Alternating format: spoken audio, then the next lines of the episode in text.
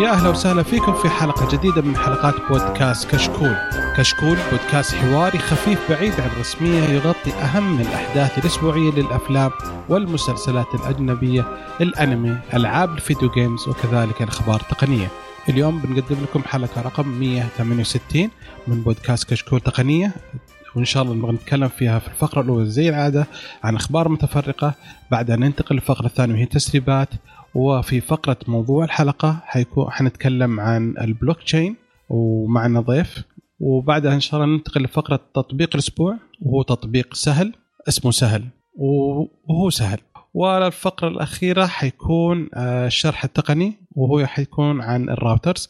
للأسف فقرة اسأل كشكول تقنية حنأجلها أسبوع هذا لأن ما جاء إلا سؤال واحد، فإن شاء الله نخليه الحلقة الجاية. في البداية حب أن أذكركم تقييمكم على آيتونز مهم جدا ويفيدنا كثير ويساعدنا على الانتشار. نبدأ نتعرف على الشباب الموجودين. أول شيء أخوي عبدالله، مرحبتين. هلا بك أخوي بدر، كيف حالكم؟ الله يعطيك العافية. حسين، هلا يا هلا، إن شاء الله تكونوا طيبين، وربكة الحلقة اللي راحت ما تصير يا بدر إن شاء الله. أي شاهي وقهوة، واحد يشرب واحد يأكل. أوكي مضر حياك الله. اصبر شويه سهلا، اصبر شويه. لا لاحظت نطنش اي لا يشربوا، هذه تحذف يا ان شاء الله يا رب يا رب. ومعنا معن ليو ميسي بدر، هلو هاو ار يو كومو تاليفو سافا وي. ومعنا ضيف الاخ فهد، وهو مهندس حاسب آلي وباحث في مجال الحوسبة التقنية المستقبلية. شلونك اخي فهد؟ اهلا وسهلا، حياك الله. الحمد لله كلش بارك. الله يعطيك العافية أبوي، شو أخبارك؟ وش عنا؟ الحمد لله كل اجتماع. وتعطينا شوية نبذة مختصرة عنك آلي، تعرفنا بنفسك أكثر. أوكي، فهد غزواني زي ما ذكرت، باحث في المجال التقنية الحوسبية المستقبلية، هو التقنية الحوسبية المستقبلية بالطريقة اللي تصيغها. مهتم بشكل عام بالأحدث مجالات العلم الجديد في العلوم الحوسبة مثل الIoT، بلوكشين، AI، ماشين ليرنينج إلى آخره. هذه الأشياء يعني أجيك. ما شاء الله يعني في كم موضوع جاي مستقبلي، ها نجهز من الحين. ها إن شاء الله أكيد، يعني إن شاء الله حنكرر زياراتك إن شاء الله لنا. الله يعطيك العافية. ونبدأ في أول شيء الفقرة الأولى زي ما تعودنا، وهي فقرة الأخبار، وأول خبر مع أخونا مضر. تفضل أخوي مضر. بما أنكم جبتوا سيرة البلوكشين، يعني في شركة اسمها سيرين لابس، في حدث خاص في برشلونة أطلقوا هاتف اسمه فيني. طبعا هذه فيها طبعا هاتف ذكي يعطي فيها التكنولوجيا اللي هو تكنولوجيا البلوكشين. طبعا الهاتف شوية مختلف عن، احنا تكلمنا قبل كده عن هاتف بلوكشين، ما أدري هي كانت من HTC ولا هواوي، HTC. هذا طبعا لا، هذا من سيرين لابس. طبعا لاحظت انه فيها كان فيها تمويل جماعي، تشاركت مع تصنيعها في فوكسكون، ودخلت معها برضو فولكسواجن، ووقعوا مع سفير علامتها التجارية اللي هو ليو ميسي، اللي هو يلعب، انا مالي في الكورة بس حسب ما عرفت من الشباب انه يلعب في برشلونة. طيب يعني وش الفائدة يعني المعلومة دي؟ يعني أقفل يعني؟ لا كمل يعني جاك تهديد قبل التسجيل ومصر عليها، ليش لازم يا أخي خبر؟ طيب طبعا النظام اللي يحمله اسمه سيرين أو إس، هو نظام من أندرويد أوريو 8.1. طبعا عدلوها وأضافوا عليها بعض البرامج، وبرضو فيها ميزة اللي هو تخزين العملة الرقمية المشفرة على الأجهزة المحمولة. الجهاز تقريبا ما هو ذاك الشيء، يعني ما نقول ذاك العتاد القوي يعني، لكن فيه ميزة اللي او الملفت له انه فيه له شاشة صغيرة تعمل زي الفلاب، في شاشة صغيرة يمديك تعمل فيها الترانسفير مثلا الابروفال او الاثنتيكيشن عن طريق هذا الشاشة الصغيرة دي، وهي تقريبا تبع تنطوى او مو تنطوى، ايش يسموها دي، سلايد، تطلع زحلق ها ايوه زي زحلقه فلاب. وبس تقريبا يعني ما هو ذاك الشيء يعني في العتاد. دقه الشاشه فل اتش دي، حجم الشاشه الصغيره هذيك تقريبا 2 انش، حجم الشاشه الكبيره تقريبا ما ادري اذا ذكروها ولا 6 انش، ما سمعت 6 انش 6 انش نعم. الكاميرا عاديه 12 ميجا بكسل، الكاميرا الاماميه 8 ميجا بكسل وبس، هي هذه تقريبا. ما انتوا ايش رايكم؟ ما حد يجي السعوديه على فكره، سعرها $1000 $999. ما حد يجي السعوديه، سعره غالي والله. ليه؟ اتوقع حيتمنع بلوك تشين. لا ليش ممنوع السعوديه؟ بالعكس مو التكنولوجي، ممكن يكون له استخدامات ثانيه. انت تتكلم على جوال غير عن هو نخليها في هذه اعتقد نخلي بلوك تشين، نخليها في موضوع بما انه احنا نتكلم فيها ان شاء الله اليوم. بلاك بيري كان في شويه تعقيب صغير بخصوص الموضوع البلوك تشين وهواتف بلوك تشين. تقريبا ذكروا انه جزء من او عفوا واحده من الميزات الاساسيه انه يحفظ العملات الرقميه نفس الجهاز، صحيح؟ اي وتشيز يعني اعتقد انها ماركتينج اكثر من كونها ميزه معينه. ليه؟ انك بامكانك انت تحول اي جهاز، مو تحول، خلينا نقول ممكن انك تحفظ العملات الرقميه على اي جهاز، اي جهاز كان على اي هارد ديسك تروح تضيعه. طيب خلينا ممكن اجاوبك على هذه. هنا محطوط في ضمن الميزات في من الفيزيكال مكتوب سكيور هاردوير إليمنت، فممكن سكيور هاردوير إليمنت. اوكي قلت انا ممكن لانه هذا من اللي هو يسموها الكولد ستورج والت، فحاطين في نفس الشب، حاطين فيها الوالت هذا في نفس البلوك ده. اوكي جميل. نفس المدري ايش اسمه، فهي فيزيكال اكثر. هي عرفت انا في برامج اللي هي الوالت، اي الوالت الرقميه مظبوط. هذا لا حاطين كمان طريقه انك تسوي ايوه هذه حاطين يعني ثاني فيزيك انه سيبريت عن الجهاز. طب مضر أيوة. خل فادي يتكلم، احنا توقفون مع بعض وتتكلمون مع بعض، خل فادي يتكلم. فادي اوكي، هو في فكره انه انت ممكن تسوي جزء من ستورج حقتك في نفس الجوال وتشفرها. يعني انا قاعد اتكلم طبعا عن الجوالات اندرويد بيست، هذه ممكن هذه خلينا نقول شبه هاردوير بروتكشن، بمعنى انه يكون في عندك تعرفوا نفس تقسيمات الهارد ديسك حقه الكمبيوتر حقه الويندوز ذا سيم، بامكانك سيم اي دي اكزاكتلي يو كان يعني تقدر تحط كيف بارتيشنينج. ايوه بالضبط بارتيشن، هو عباره اصلا اندرويد عباره عن بارتيشنز. هو اي جهاز اندرويد، اي جهاز اندرويد مهما كان هو عباره عن خلينا نقول بي سي مصغر.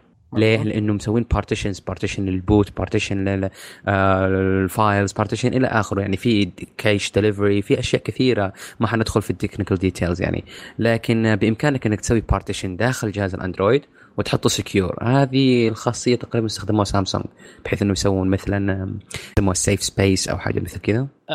شوف على نفس كلامك النوكس اللي سووها قبل. ايوه بالضبط النوكس، وفي نفس اللي قاعدة تسوق لها جوجل وسامسونج على أجهزتها، عفواً جوجل وأبل على أجهزتها، إنه ذاكرة منفصلة.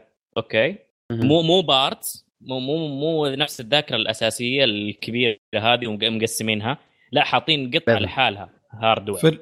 أبل حاطينها في المعالج نفسه، في المعالج هي في الشيب، هي كلها في النهاية في نفس الشيب، بمعنى انه اصلا جميع مثلا عندك نوكس، عندك الايفون، عندك ممكن جوجل تقريبا عندهم يسمونه هاردوير ليفل بروتكشن، وهي انهم يحطون مثلا ذاكره منفصله كليا. لكن الفكره هنا ايش؟ انك انت بامكانك بمجرد انك تسوي بارتيشن وتسوي انكريبشن لهذا البارتيشن، تشفير، خلاص يعني يعتبر نفس هذا. لانه ما في عندنا كوانتم كمبيوترز. اوكي ما نبغى ندخل زياده في التكنيكال ديتيلز، لكن الفكره انه سواء كان بارتيشن سواء كان حاجه منفصله، فاشوف انها مور از ماركتينج، خصوصا على هذاك السعر الفظيع اللي حاطينه. ممكن لا هذا سعر هذا سعر السوق هذه الفتره، هذه السنه هذا سعر السوق. خلاص انا اشوف ننتقل الخبر الثاني، لان ما شاء الله طولنا في الخبر ذا. اخوي فهد عندك خبر ثاني صح؟ اوكي اللي هو عباره عن زي ما انتم عارفين في مخاوف كثيره في العالم الحين صايره، خصوصا في الامن السيبراني وما الامن السيبراني. لكن الخبر يقول تزايد المخاوف البريطانيه والالمانيه من هواوي الصينيه، وتشيز يعني قافيه جميله.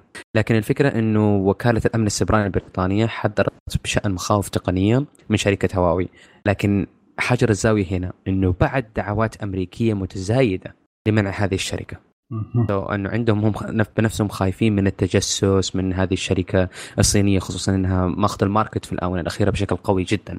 فمتحدث باسم ال NCSC اللي هو تبع الأمن السيبراني البريطاني قال إن لدينا مخاوف حول مجموعة من القضايا التقنية، وحددت الوكالة تحسينات يجب على هواوي القيام بها. وهذا في وجهة نظري يعني دائما العذر يكون عند الكل، إنه لازم يلزمون شركات معينة بأنهم يحطون ريجوليشنز معينة، تمام؟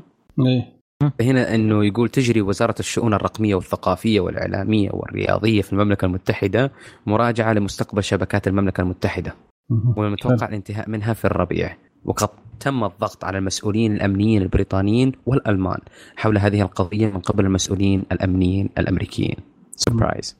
هم في أمريكا منعوهم إنهم يركبوا، أو الإدارة الأمريكية منعت شركات الصالات إنها تستخدم الفايف جي أو أجهزة الفايف جي اللي جاوا بيركبونها من هواوي، فقالوا لهم يروحون على شركة ثانية. طبعا نفس الكلام مع ZTE من قبل، جاها منع في أمريكا قبل تقريبا سنة. أي قبل يا رجل قبل المصيبة اللي سووها حطوا لهم ايجنتس داخل. يعني حتى بصراحة الموضوع يخوف، يعني حتى تفكر فيها أن هل الشباب الحلوين اللي عندنا هيئة الاتصالات مثلا هنا فكرين في الموضوع هذا برضو ولا لا؟ يعني الأغلب إنه أكيد راح يستخدمون شركة هواوي من ناحية تركيب نحاول نسوي سكيب للموضوع، نسوي سكيب للسؤال، ما سمعنا شيء. لا هو بالنسبة هواوي أصلا داخل السعودية بقوة هنا. المشكلة اللي العالم داخل العالم كله، العالم هو هنا والعالم زي كذا شغالين، ما مشكلة. بس إن مشكلة في خبر صغير كذا معليش إذا تسمحون لي فيه، إن هواوي شغالة على نظام operating system خاص فيها بعد حركة ZTE، بعد ما توقفت وقالوا غرامة وحطوا 2 في مجلس إدارتها. فشغالة هواوي الحين إنها تختبر نظام خاص فيها، الاوبريتنج سيستم خاص فيها، نظام تشغيل خاص فيها، مع ان سامسونج الى الان ما نجحت في زين ولا تايزن. فيعني هل ممكن تنجح هواوي؟ وترى في شركه صينيه اسمها جوالات بلو في امريكا، اكتشفوا انها تتجسس فوقفوها، حتى قالوا شركه بلو قالوا معلش بالغلط، ما ندري حلوه بالغلط. غريب على فكره هواوي للحين ما تبيع جوالاتها في السوق الامريكي، ما بعد دخلت هالسنه السنه هذه بالميت 20. ايوه خلصوا التحقيق منهم. لا دخلوا كان النس اي اعتقد او الاف بي اي بيحققوا معاهم بخصوص زي ZTE مو رفعوا قضيه وحطوا لها غرامه قبل وقدروا. انا المشكله الان ما ادري تغير او لا. موضوع الخبر بس على اللي هي مو على الجوالات، كان موضوع الخبر إنه جاهم منع على بس الأجهزة أو المقويات أو أجهزة إرسال واستقبال الفايف جي. فإنه في أمريكا إذا تلاحظون شيء إنه شركة هواوي إذا جينا نأخذ مثلاً أخبار حنحصل إنها متهمة بالتجسس، أوكي؟ حلو. أنا عادة التقارير اللي نشوفها عادة ترى بدأت تطلع في الآونة الأخيرة إنهم يلفتون نظر لشيء مختلف بتاتا عن التجسس، لأنه بيسكلي كل حاجة فيها تجسس. يعني إذا جينا للكونسبت الحقيقي للتجسس عندنا الآيفونات، الأندرويد، جوجل، سيرش إنجين، حتى اليوتيوب، حتى التيم سبيك، يعني أليكسا، يعني عندنا كل شيء عبارة عن تجسس يعني. لكن الفكرة هنا إنه أصلا إذا طلعت على البورد ممبرز أو يسموه أعضاء مجلس الإدارة حق شركة هواوي، لو سويت جوجل سيرش بسيط حتصلهم كلهم أصلاً في الحكومة الصينية، جنرالات يعني huge names، أوكي، كلهم من الحزب الشيوعي. وكيف تقدر تقول المانجت حق الحزب الشيوعي بالضبط؟ يعني هم الحين يعتبرون القادة الرئيسيين حق التحول التقني الموجود في هواوي، عفوا في الصين وخارج الصين. So basically it's not يعني بس على التجسس، بس هي برضو لها أبعاد أخرى يعني في أكثر من مكان. أوكي حلو. بالنسبة لموضوع التجسس ما تجسس معا، عطنا الخبر حقك. ومو تجسس بعينه يعني في خبر عن واحد هاكر اسمه هاكر جراف، الزرافة الهاكرية. سوى طبعا تصدر الموضوع اللي سواه، لأنه يعني الأخبار الصحف والهذا الفكرة وما فيها. كان الأخ بيلعب لعبة ديستيني 2 ل4 ساعات متواصلة كده، ولاحظ إنه هو طفشان. ويسمع البودكاست حق ديستيني حقنا صح؟ شكله لا. لا لا ما يزهق الواحد لما يسمع بودكاست حقنا. ايوه اكيد اي هو زهق لانه ما سمعه يرجع يسمعه عشان يتحمس يرجع يلعب دستني. طيب حلو ايوه. فراح واحد من المواقع وقاعد كده يتصفح فيه وفكر في فكره، فقال لنفسه انه الطابعات تقريبا البروتوكولات حقتها ايش هي، كيف تتصل بالانترنت ومن دي الطريقه. فقال خليني اشوف قديش من الطابعات هذه الموصوله بالانترنت حاليا فيها ثغرات. فلما جاء وعمل السيرش لقى انه طبعا مو سيرش جوجل طابعات هذا اسال جوجل ها اسال جوجل والله عين بس. فالمهم لقى 800,000 طابعه امديله يعمل فيها اكسس، فالرقم اذهله طبعا. فنقى اول 50,000 منهم وقال يا اخي بسوي طريقه اني انبههم عن انه عندهم المشكله. وكان في ذيك الاثناء واحد من الناس اللي تابعهم اللي هو بيودي باي، طبعا هذا الشخص الاول من عدد السبسكرايبرز في اليوتيوب وحاليا في تنافس بينه وبين قناه هنديه اسمها تي سيريز. اوكي يس. فحب انه يعني يساعد خويه اللي تابعه، فقام ارسل رساله انها تنطبع في ال50,000 طابعه دي اللي هم اول 50,000 من 800,000. محتواها انه اعملوا سبسكرايب لبيودي باي، وانه لو سمحتوا لو سمحتوا ترى انتوا طابعتكم قدرت تخشها، فحاول انكم تنتبهوا من الموضوع ده. فيعني كانت رساله توعويه ودعائيه في نفس الوقت. يا سلام، اثنين في واحد فايش رايكم؟ انتوا تعتقدوا انه طابعاتكم مؤمنه؟ الله عليك، عندنا الطابعات حنا المؤمنه. انا الطابعه حقت المكتب مفصول اساسا من كيبل اساسا شغاله انفراريد بس يا رجال الطابعه اللي عندي يلا تطبعك تبغى تشبك على النت. هي المشكله انه ناس كثير من اللي عندهم طابعات مثلا زي تشبيل جديده فيها خاصيه الوايرلس، انك من لانه اغلب الناس حاليا ما عندهم بي سيات فيطبعوا من خلال الجوال او من خلال اللابتوب وهو قاعد في غرفته.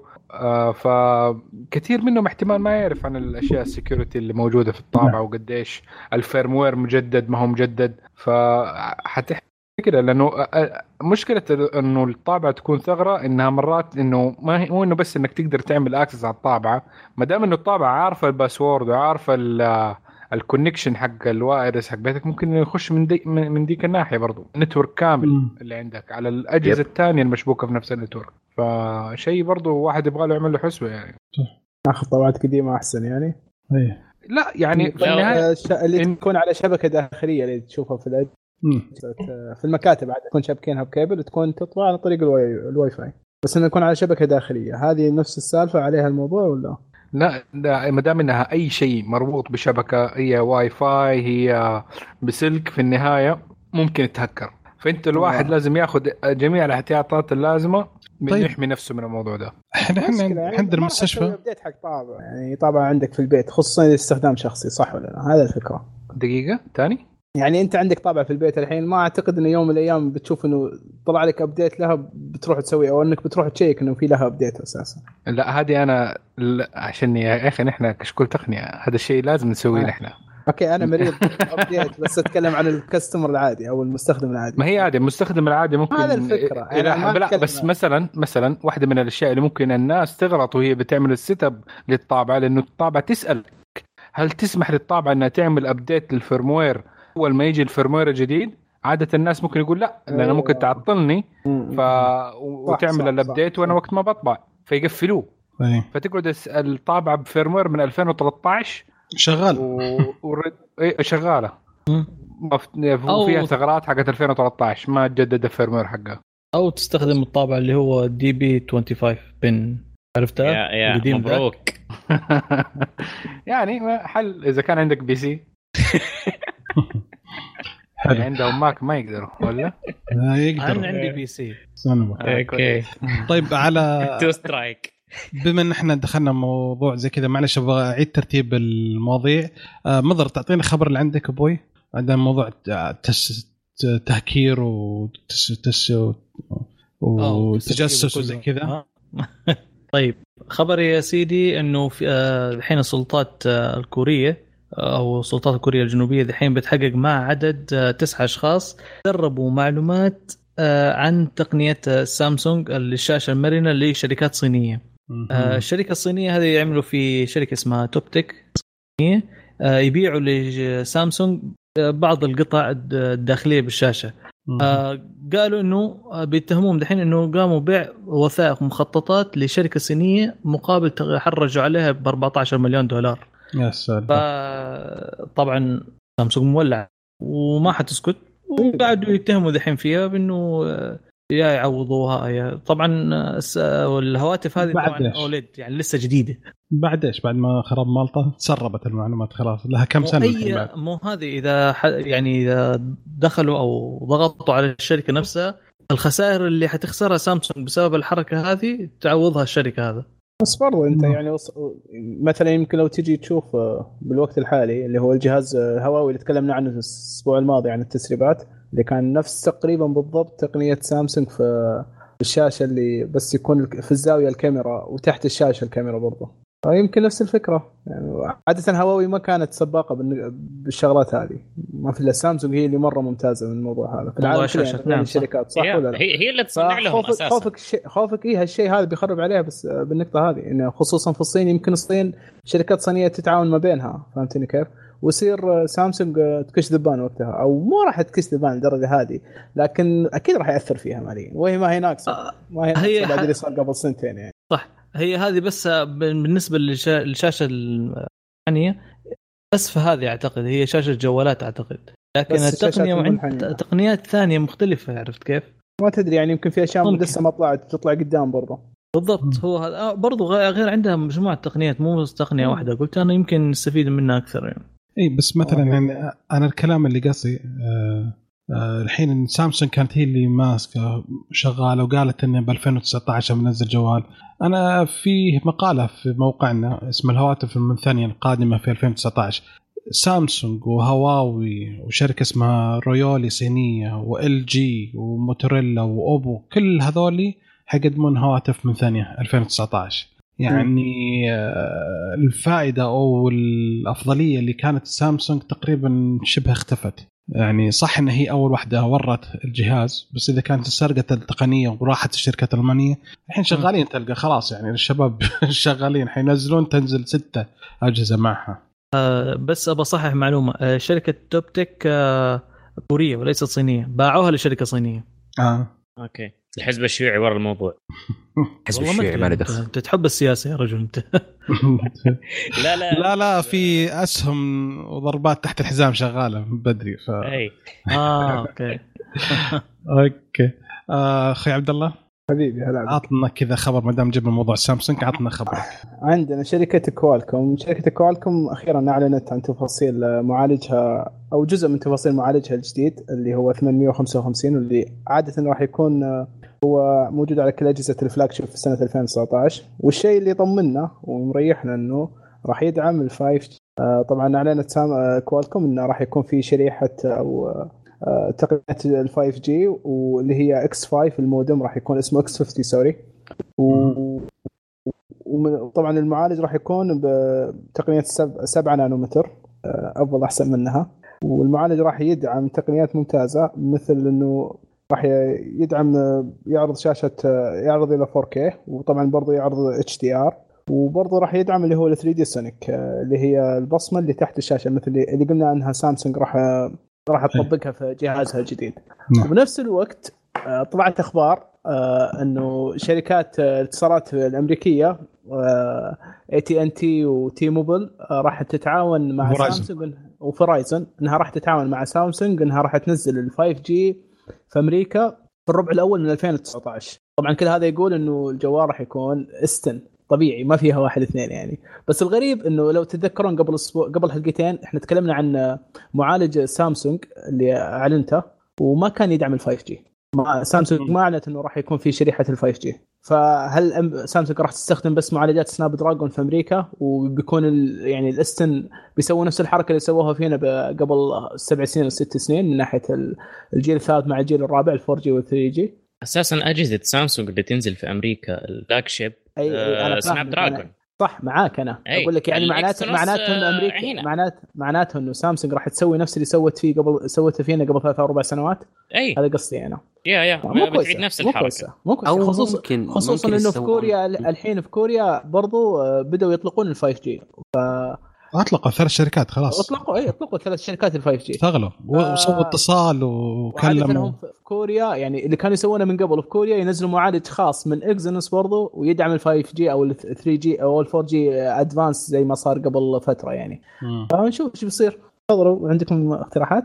ممكن يستخدمون مودم منفصل، هذه غريبة لكن ممكن إنه المودم يكون في المعالج في طريقة معينة ممكن يفكرون فيها لأنه سامسونج دائما تجيب أشياء جديدة ما راح يخسرون. بس أنا ما أتوقع هنا الفكرة يعني هم بيشوفوا السوق، هل السوق هذا فيه 5G؟ هذا المشكلة. إذا بيشوفوا السوق يعني عندنا راح يكون فيه 5G خلال السنة الجاية مثلا، إذا كانوا يشوفوا أن شركات اتصالات ما راح تدعم ال 5G في الفترة هذه يقول ليش أدفع زيادة، خلينا أجيبه لهم بالمعالج القديم أو المودم القديم وبس. أما الشركة أو الدول الثانية اللي بتكون داعم ال 5G راح تتعاون مع مثل ما سوت في أمريكا، راح تتعاون مع شركات الاتصالات وتنزل 5G عندهم بس. فهمتني؟ لأنه ما راح ينزل إلا مع دعم الجهاز، يكون في شبكة يكون في جهاز يشغله. وأذكر تكلمنا في كلام بيني وبين مضر اللي هو الفايف جي حيشتغل في 2020 ولا في 2019. هذا في السعودية تقصدون؟ لا أنا قصدي في العالم صراحة. في العالم. خلاص كوريا بدأت الموضوع انتهى أنا. فمضر جايك بعد كم أسبوع إن شاء الله العشاء عليك.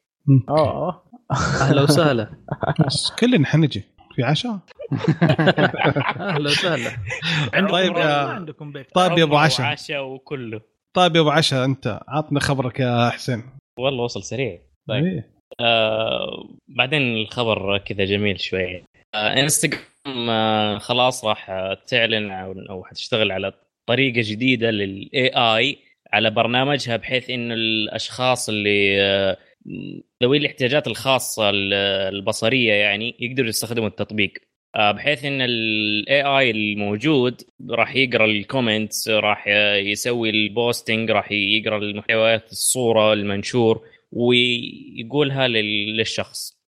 فهذا يوصف الصورة بعد يقول يوصف الصورة برضه يقعد يوصف كل شيء، حيوصف من إلى كم لايك، إيش نوع الصورة، إيش الألوان مثلا، إيش المحتوى الصورة، والله جبل زهرة، وجه بدر، حساب بدر الجديد، شيء زي كذا.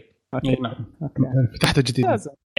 والله طيب راح يستخدمون يعني يتكلموا عن الآي آي اللي بيستخدمونه بيكون لها طريقة ثانية ولا يعني نفس اللي ماخذينه من الفيسبوك ولا شيء جديد؟ هذا اللي بس لا نفس اللي ماخذينه من الفيسبوك مع شوية التحديثات عشان يقدر يقرأ أو يكون متماشي مع التطبيق، وهذا الأفضل. هم شغالين على سالفة محتاج زيادة. هو وش اسمه؟ نسيت أنا وش اسمه الإي حق فيسبوك ولا ما نزله؟ ما أدري والله. هوست اليوزين فيسبوك. لا خبطت أنا، خبطت بين أمازون فيسبوك. أنا معني مو على سالفة الإي في برنامج حق هواوي اسمه ستوري ساين، يحول باستخدام الاي اي او الذكاء الصناعي يحول اي قصه اطفال الى يحكيها بالساين لانجويج، باشاره بلغه الاشاره فيعني حلو صراحه. هذه استخدامات الاي اي اللي احنا صراحه نبغاها ومفيده جدا. صحيح يعني طلعت اخيرا فوائد للاي اي. هو اكيد بيكون لها فوائد بس هو فوائدها ممتازه للحين يعني. لكن حاليا شغال على الصور بس صح؟ الآية شغال على الصور. يعني أسهل حاجة، أسهل شيء تقريبا. يا الفيديو مرة صعب. هو الفيديو صور أسهل شيء تعتبر في المجال الإي آي، أسهل بكثير من بقية المجالات الأخرى. كيف مرة ثانية بس ما سمعتك كان يقطع ضوء. أوكي. فكرة الإي آي في الصور والفيديوهات أسهل بكثير جدا من بقية المجالات الأخرى ممكن تستخدم فيها الإي آي، لأنه علم الإيمج ريكوجنيشن موجود من زمان من قبل ما تجي فكرة هو الاي اي وما الاي اي والماشين ليرنينج مؤخرا. فهمت. بس المشكلة في الصور برضو يعني فيها مشاكل لغاية الحين في الاي اي، انه اذا انت ما اديت له الست بارامترز برضه ما حيخبص وما حيعرف ايش اللي بيطالع فيه. هو ديبندز يعني نوعيه الاي اي، لانه في انواع كثير من الاي اي. يعني اذا اقربها حكايه انه كيف نحن لغايه دحين بنساعد جوجل في انه يتعرف على الصور حقت اللي بلقطها من اللي تلاقيه في الكابتشا. ايوه يا فلغايه دحين احنا قاعدين نعلمه. اذا جيت لجوجل تشوفها انها شركه بحثيه، انا انه الاي بصفه عامه في اكثر من مجال تعليم. في حاجه اسمها انك تحط اول شيء سوبرفايزد ليرنينج، انك تعطيه ست بارامترز معينه، وفي الان سوبرفايزد واللي هو يتعلم اصلا بنفسه يتبع الباترن ماشين ليرنينج. هو كلها تعتبر ماشين ليرنينج بفي اكثر من طريقه، يعني في ريانفورسمنت، في كثير طرق جدا، يعني سواء المشهوره عندنا المينستريم او الخفيه. لان احنا قاعدين نساعد جوجل، ان اتوقع انها هي شركه بحثيه اصلا، هي بحثية هي قاعدة الآن نجرب هذه الطريقة حق التعليم. مرة أوكي. أحسن شيء شفته كان حق مايكروسوفت صراحة، الحساب اللي أطلقته مايكروسوفت اللي كان يدير الذكاء الصناعي اللي صار عنصري مرة عنصري من الأخير، قفل على طول، كلوزت على طول، هم راحوا مكان غلط. يعني لا تروح سوشيال ميديا بالوقت هذا على سالفة خلي الشارع يربي. والله وبعدين شوف فين راحوا، تويتر اتوقع. تويتر اكثر مكان فيه تنمر غير طبيعي يا رجل، اكثر مكان توكسيك صح. اي والله للاسف، والله معنا ممتاز. يلا تعلموا من غلطتهم. لا بس الداتا حق تويتر اوبن، داتا حق تويتر اوبن، فميك سنس. يعني اذا انت عندك سيت اوف داتا مفتوحه للجميع فاكيد حتستخدمه سواء كان توكسيك او لا. على موضوع مايكروسوفت، سوري كان مفروض أن ينزل خبر هذا في اليوم بس نسيت أتكلم عنه. مايكروسوفت وقعت مع الجيش الأمريكي عقد بقيمة $480 مليون توفر هولو لينز الجيش عشان يستخدمونه في الأجمنتد في الواقع المعزز خلال التدريب وخلال الهجوم وزي كذا. فيعني واو. اي فهذا اي والحين في محادثات مع تويوتا كمان عشان توفر لاستخدامها في التصاميم وما التصميم. يبغون يستخدم تويوتا تستخدم الهول لينز خلال التصميم وخلال شو اسمه مراحل التستينج، الاختبار، الحاجات يسوون تست للسيارات عن طريق شو اسمه بالكمبيوتر، الاصطدام قبل ما يا فهذا خبرين عن سالفة مايكروسوفت ذكرتها تو، معلش. ومايكروسوفت متى راح يعلنون ينزلون للشعب كله؟ يعني ما في، هو الآن بس للديفلوبرز، ما في الديفلوبرز لتري يوزر طولوا تقريبا اعلنوا عنه قبل 3 سنوات او سنتين اكثر يا رجل. هولولينز لا الهولولينز قديم جدا، قديم حتى الادمي اللي اخترعوا جاله حادث والناس شكوا انه مؤامره ومدري ايش من زمان الكلام هذا، اللي هو تقريبا فوق 7 سنين تقريبا او 6 سنين. لا انا اتذكر في المؤتمر اللي اطلقوا فيه المايكروسوفت سيرفس بالضبط، ونزلوا الهولولينس بالشكل هذا. ما ادري اذا كان شكل قبله ولا لا. هذا هو صحيح. فكان يعني لو بنرجع على هو كم سيرفس نزل الحين بالضبط وراح يكون عدد السنوات، اتوقع 4 سنوات و5 سنوات صح ولا لا؟ شوف كيف الحسبه بالسيرفس صح. لا اتذكر شايف المؤتمر انا كان وقتها، لكن المقصد انه هم اعلنوا عنه هو يعني كان في 2016 مبني على الكونكت سيستم اللي كان في الاكس بوكس من 2010. طب ايش اللي يقولوا عنه ومع مدري مضر وش اللي تقصد اجل تقول من زمان؟ اول ما اعلنوا عنه كان زمان او مع 2000 و الناس 2012 اتذكر حاجه زي 2016. هذا يوم اول نسخه انباعت للديفلوبر كانت 2016 بالضبط. طيب النسخه التجاريه طولوا فيها. انا هذه قصدي النسخه التجاريه للكل، يعني حتى كان سعره هذيك الان للتجاريه لما في الان ديفلوبر لا تشوف متحمس لها كثير، يعني احس متحمس لها كثير انا هذه، يمكن اكثر شيء كان اجرب. الهولولينس عرضت في 2000 وشو اسمه 2010 اوكي. طيب بس عندي كلام على بدر. اللي هو ما قلت انه يفكر برضو انه يبيعوه لتويوتا على اساس محاكاه في التصاميم وهذه. قدام اسبوعين او 3 أسابيع كنت الامل الاخير اني اسوي بحث. كان البحث حقي المحاكاه في استخدام السيارات وفي التصنيع. حلو.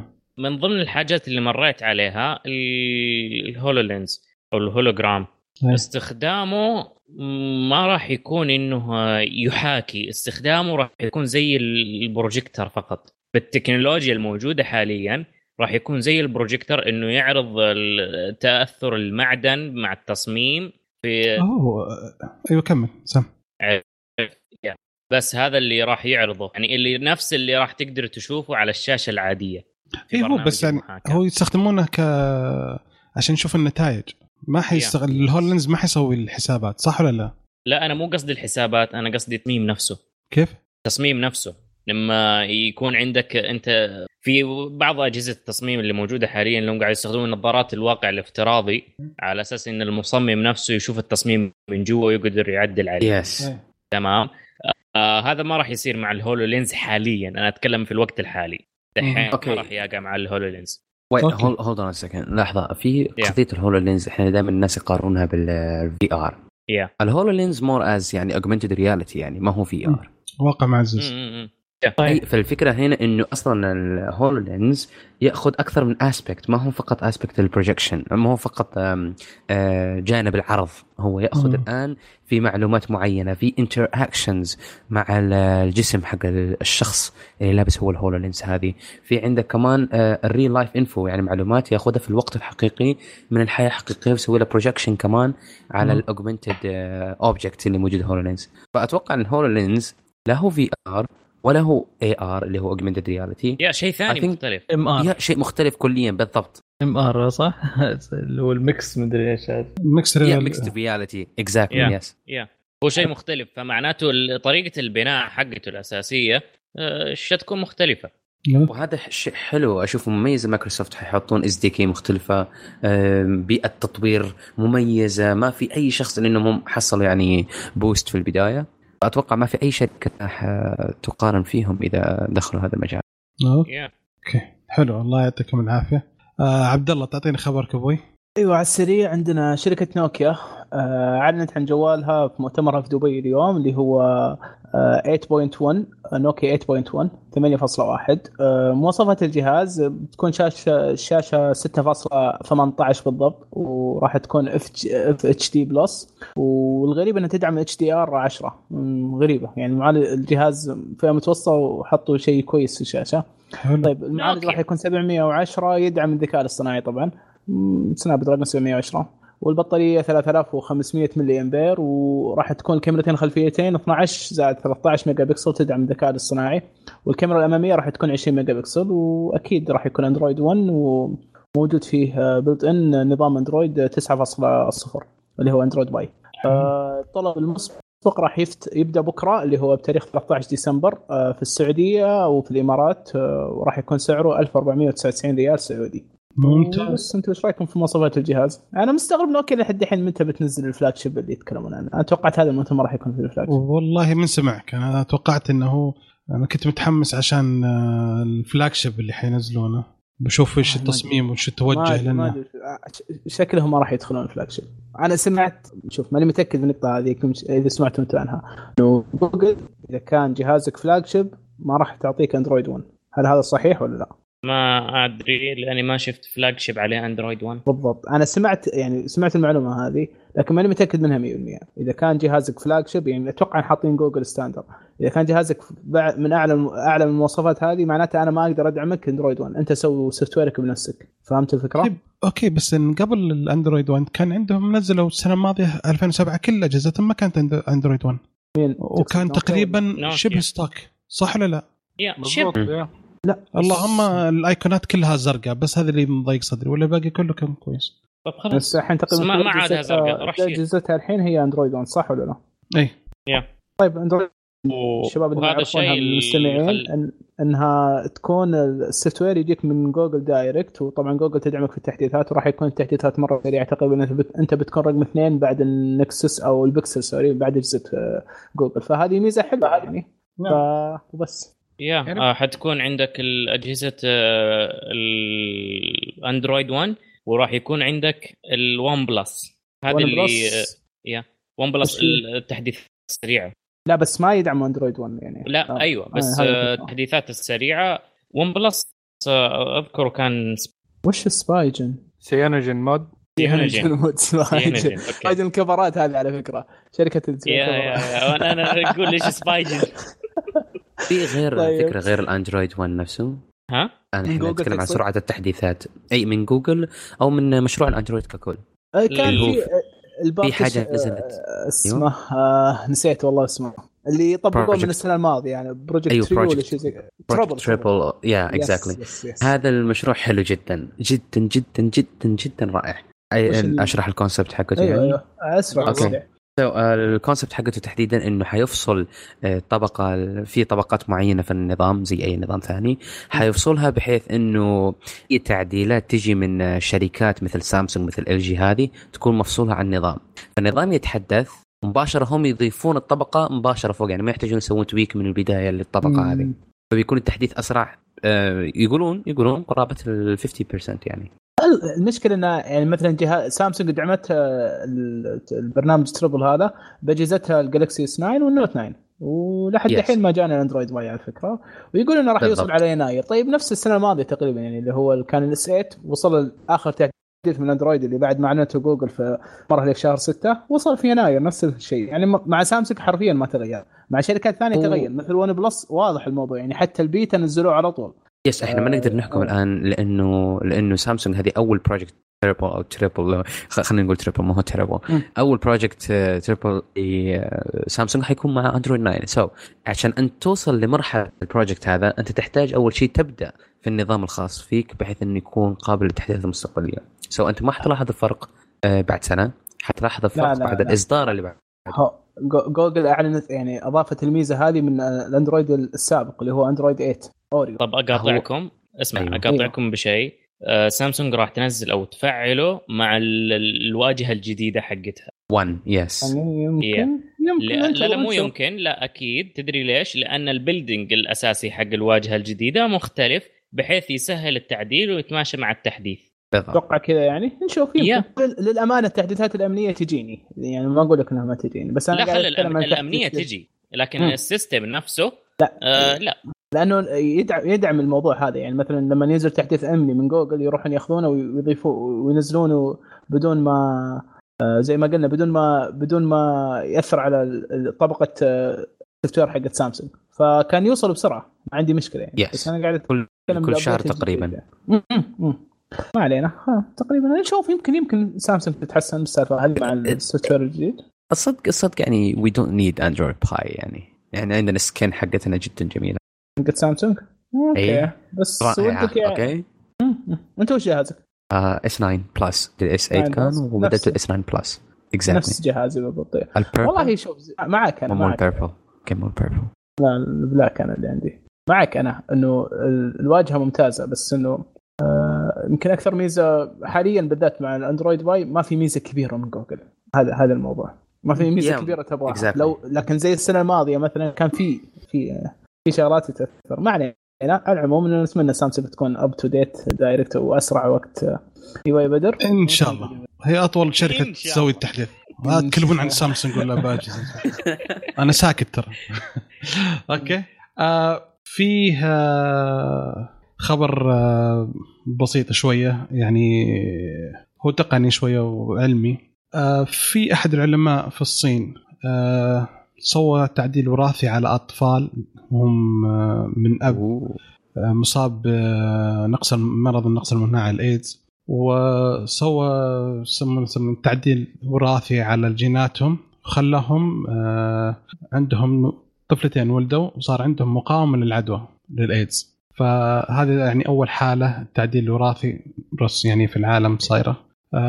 تغيير على مستوى الدي إن إيه وقاموا الناس وزعلوا وصجوا الدنيا. ليش؟ إنه يعني فيه أول شيء إنه التعديل الوراثي لازم يكون بشروط، ولازم في ناس ضد الفكرة والناس يقولون أوكي ولكن بس لازم شروط دقيقة، ولازم وكانوا حتى في ناس قالوا إن التجربة وحشية وإن غير أخلاقية بالمرة. الموضوع هم سووه من قبل وقبل ما يولدون، وكل شيء سووه عشان ما أعلنوا إلا بعد ما ولدوا وشيكوا على الأطفال ولقوا إنه ما عندهم، على العكس عندهم مناعة.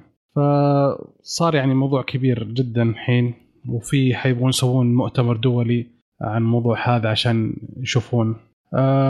هو الطريقة التقنية الجديدة استخدمها اسمها كريسبير كيس 9، وهو يسوي تعديل على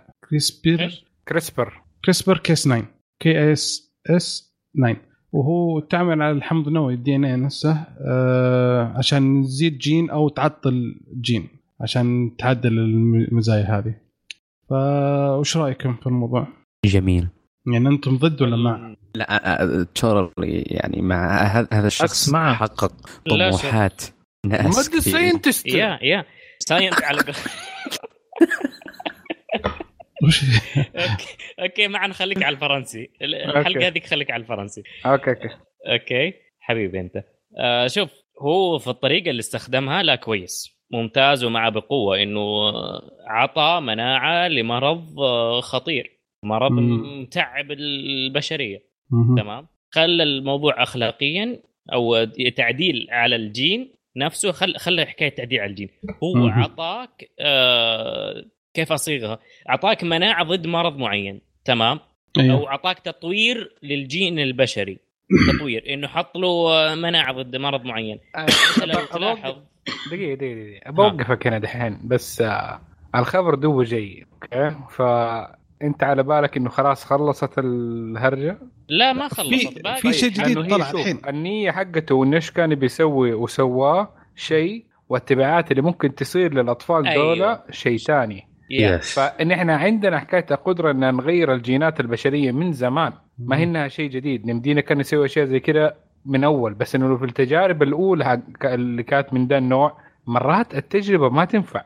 فأنت كيف تتحمل حكاية التبعات اللي ممكن تصير للإنسان، خاصة لما يكون طفل زي كده، وممكن يتضرر بشكل كبير جدا. لأنه من ناحية الإيدز خاصة يعني حكاية الإيدز، أنا كلمت أختي قريب على موضوع، فقالت لي إنه لو كان الأم الحامل عندها مرض الإيدز بس كان في حالة مستقرة، ما كان أكتيف، كانت على الأدوية حقتها وكل شيء ماشي تمام، الطفل ما يكون عنده إيدز أصلاً لغاية ما ينولد. وقت الولادة هم بس يكونوا ياخدوا الحيطة والحذر، بس إنه حكاية إنه الطفل ما يلامس أو إنه ما يتعرض للدم الأم عشان لا ينتقل له المرض. فالابن أو البنت هتكون ممكن تنولد بدون الإيدز. هذه المشكلة، الحالة هذه الأب هو اللي فيه الإيدز مش الأم. ما تفرق، ما هذه لو الأب فيه الإيدز كيف يتعرض للدم؟ أنت تعرف إنه الأب لو هو فيه الإيدز أوكي ولقح الأم أوكي امديها برضو ما يجيها هي إيدز لو كانت هي سليمة. أي مو ضروري يعني الشخص اللي عنده الإيدز امديه يعيش مع شخص ما عنده إيدز، بس اللهم ياخدوا الحيطة والحذر في الجماعة والأشياء دي، فامديهم يعيشوا حياة بدون ما إنه ينتقل للشخص الآخر. طب أوكي الحين أنتم ما يعني أوكي بالنسبة أنت الحين معن أنت ضد الموضوع. أنا مشكلة التعديل في الجينات البشرية إنه لسه بديه. طيب حسين أنت نحاول نقدر لأنه نضبطها أكتر من ناحية يعني حتى في النباتات والحيوانات أصلاً في اعتراض من المجتمع على موضوع حكاية إنه كيف تلعبوا يعني بخلق ربنا بهذه الطريقة. لأنه أنت لما تفتح الباب لشيء زي كده لازم برضو هتتوقع إنه في أشياء تانية ممكن تيجي من وراها. يعني التعديل ما حيكون بس فقط إنه ضد مناعة، لأنه هذا أوريدي نحن بنسويه بطرق معينة، بس إنه مقنن أكثر وتأخذ سنين. أيوة تأخذ سنين، تأخذ أجيال. أيوة ما هو لازم يكون زي كده شوي، يكون في حذر في الطريقة اللي ممكن نسويها، لأنه ممكن غلطة واحدة في الشيء اللي بنسويه وممكن نخلق شيء جديد أو ممكن وحش شيء نحن ما نتوقعه. أيوة زومبي ممكن كارثي. فالحين أنت كده. طب عبدالله مع ولا ضد؟ أنا والله اتفق مع معن يعني من جد الموضوع يخوف خصوصا اذا كان ما هو مضبوط 100%. يعني انت ما تدري قدام وش بيصير في الطفل حاليا يعني. حلو طيب حسين. انا مع ولكن بشروط وحدود صارمه عشان ما يطلع لنا شيء ثاني غير المراد او شيء غير اخلاقي يصير. اخوي فهد. اوكي في البدايه خلينا نتفق انه هذول العلماء صينيين او عالم صيني محكومين من الحزب الشيوعي ويعرفونهم تحديدا ايش قاعدين يسوون. لكن انا قايل لكم الحلقه هذه برعايه الحزب الشيوعي. لكن انا سواء كنت معه او ضد هو في النهايه حيطبق فيطبق عاجلا احسن من اني انا انتظر حتى بعدين، فديفينتلي معه. طيب اوكي في خبر طازه الحين جاء. العالم اللي سواها اللي هو اسمه خي جيك جان كوي مفقود لها من امس. دخلت شركات ادوية الايدز دخلت في الموضوع. اذبحوه. الحزب الشيوعي بنفسه منقسم في الموضوع ذا وقاموا قفلوا الابحاث ووقفوا كل شيء. يا رجل اكيد ولا قفلوها من باب كان قالط معهم في القهوه هو. المهم أيوة كان قالط معاهم بالغلط تاع المهم فالخبر الحين رجال هذا طبعا.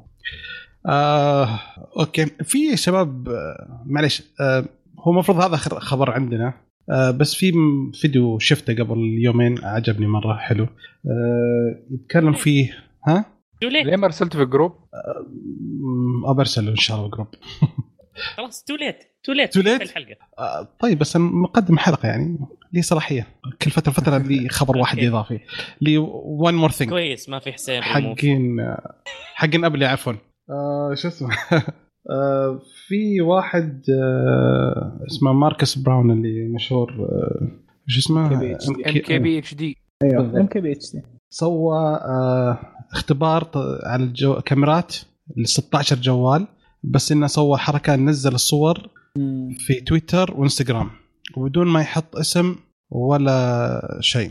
لا اوكي فكانت الاجهزه كلها اللي موجود كان في جهاز بالم الصغير هذا اللي تكلمنا عنه العينه الجوال هواوي ميت 20 برو ريزر 2 ون بلس 60 LG V40 البيكسل 2 ايفون اكس ايفون 10s البلاك بيري البيكسل 3 البوكافون الهيدروجين الميت 20 النوت 9 HTC U12 بلس والايفون 10.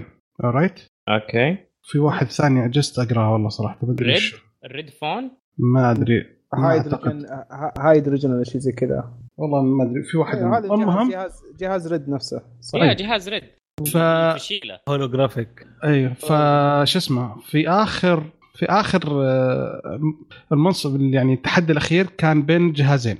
شفت الفيديو انت ما شفته ولا خرب ولا ما نخرب؟ لا قول النهاية كان ما بين البوكافون لاحظ معا بوكافون وما بين الهواوي ميت 20 برو واللي فاز كان الميت 20 برو. شت من اول مرحله البوكافون وصل للنهايه فاز على عينه الجوال اللي كان ولاعه. لا البوكافون لا هذاك البالم لا صح لا البوكافون هذا حق بوكافون جوال في سناب دراجون 845 تمديك تشتريه بذاكره 6 جيجا رام و60 جيجا ذاكره داخليه زائد مايكرو اس دي يدعم ال4G يدعم كل حاجه انت تبغاها شاشه ممتازه ب $285. صح نسيت انت بدايه قبل التسجيل كنت ادور وراه بس غريبه النتائج بصراحه. انا شفت المقطع انا بس ما قلت لك من جد صدمه ما توقعت. اول شيء طاح البكسل 3 والبكسل 2 والايفونات كلها طلعت من اول شيء من اول تجربه طلعوا. من اللي فاز على الايفون كان الايفون 10 فاز عليه بلاك بيري والثاني من الجهه الثانيه الايفون 10 اس فاز عليه البوكافون. انت متخيل والنوت 9 طلع. شباب هي ما تحتاج تخيل انت اتخيلها معايا. اوكي تعرفوا المندي اكيد اوكي مندي معروف مندي امثالك كلها دقيقه جوعان خليك معي ايوه المندي اوكي في سفره قدامك حطيت لك المندي كذا كبيته على السفره في اللحم الرز موجود يلا ادمك وعندك مندي ثاني اللهم جايب لك هو في تبسي وعندك مندي ثالث جيب لك هو في تبسي يعني, صحن ومندي ثاني جيب لك معه برضو كمان سلطة حارة وممكن سلطة الخيار ومع الصحن. واحد تاني كمان حط لك فوق كده برضو كمان كم تزيينه كده وقاعد فوق طاولة بدل ما انت قاعد على الأرض.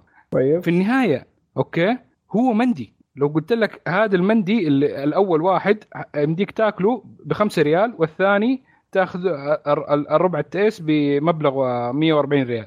مين تاخذ؟ لا لا لا لا لا ما اي نفس الهرجه. لا مو نفس الهرجه. مو نفس الهرجه. اختلف معك. المضمون واحد.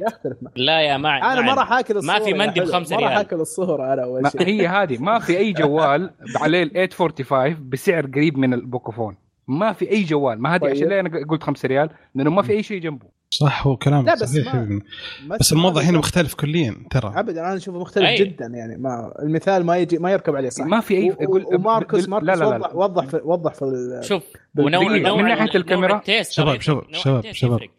شباب خل عبدالله يتكلم دقيقه معلش. ماركوس وضح من المقطع النقطه اللي كانت يقول انه هو يزعم بالموضوع هذا انه اكثر شيء خلى النتائج تكون غريبه أن كانت الأجهزة اللي فازت صورها تكون البرايتنس فيها أعلى أو زي ما تقول أفتح. فهمتني كيف؟ وهو كان حط الصور جنب بعض في التويتر. هذا رقم واحد. رقم اثنين هو كان يرفع الصور بالتويتر وكان يحطها على نفس ضغط الملف حق تويتر وإنستغرام فهم يقللوا الصور جودة الصور الفوكس وكل شيء تروح فهذا كان يأثر على الموضوع. فكان يعني أنت بتويتر وأنت تشوفها راح يفرق معك أكثر شيء بنظرة كذا على السريع وأنت بتصوت خصوصا إنك ما راح تدقق. يعني التصويت في تويتر ما راح يدققون كثير حتى لو تبغى تدقق ما تقدر تشوف شيء رايح كل المعلومات. فالبرايتنس يلعب دور كبير في الموضوع هذا. فهذا اللي خلى الموضوع يصير كذا يعني. وره هو سامبل على بعض الصور كان من جد البوكافون كان التيشيرت حقه وهو لابسه لما تسوي زوم ما يبين شيء بالتيشيرت كان صاير كأنه نويزنج عليه بس بالايفون كان يبين كل التفاصيل. فهمتني كيف؟ وبس بالمقابل مين فاز او من العالم صوته حقت مين اكثر شيء كان البوكافون. فهذا الشيء هو اللي مأثر على الموضوع هذا يا معن. اما تقول لي مندي وما ادري ايش هذه خليها على عزيمة مضر بعدين نشوف الموضوع. نعم بالضبط. يعطيك العافيه يا عمي. اعتقد كذا خلصنا فقره الاخبار. معليش تسمحون لي ننتقل فقره التسريبات. معن تعطيني الخبر حقك. فانا كنت معدي ذاك اليوم من جنب فول الغامدي. يا ساتر الان معن دور أجاثا كريستي. كنت بسأله هل سمع بالمطبقات الجديدة فقال لي عن خبر إنه مايكروسوفت حيطلعوا مطبق جديد. يبي أول شيء يشرح مطبق ترى فهد ما يدري وش مطبق. مطبق اللي هي الأجهزة الجديدة اللي الشاشة فيها تنطوي من ثانية أو من ثانية تقفل على بعضها زي كلامشل. مطبق. أوكي مطبق. نأخذ الأسامي من البداية عشان لما زي الدمعة والفم عارس ولا هذه الجوالات القديمة لما زي الكذل زي الكذل. أيوة فهد بيجيني بعد التسجيل بيقول لي وضفك يا ولد إيش انتبه وضطوط بيب بيب. شباب خلونا ترحنا كويسين بيجي ترحنا يا عم معن عند الخبر. الله يرحمه ده كل الخبر. الخبر السريع وش معيال؟ ها خلاص أنا بسوي ميوت تكمل.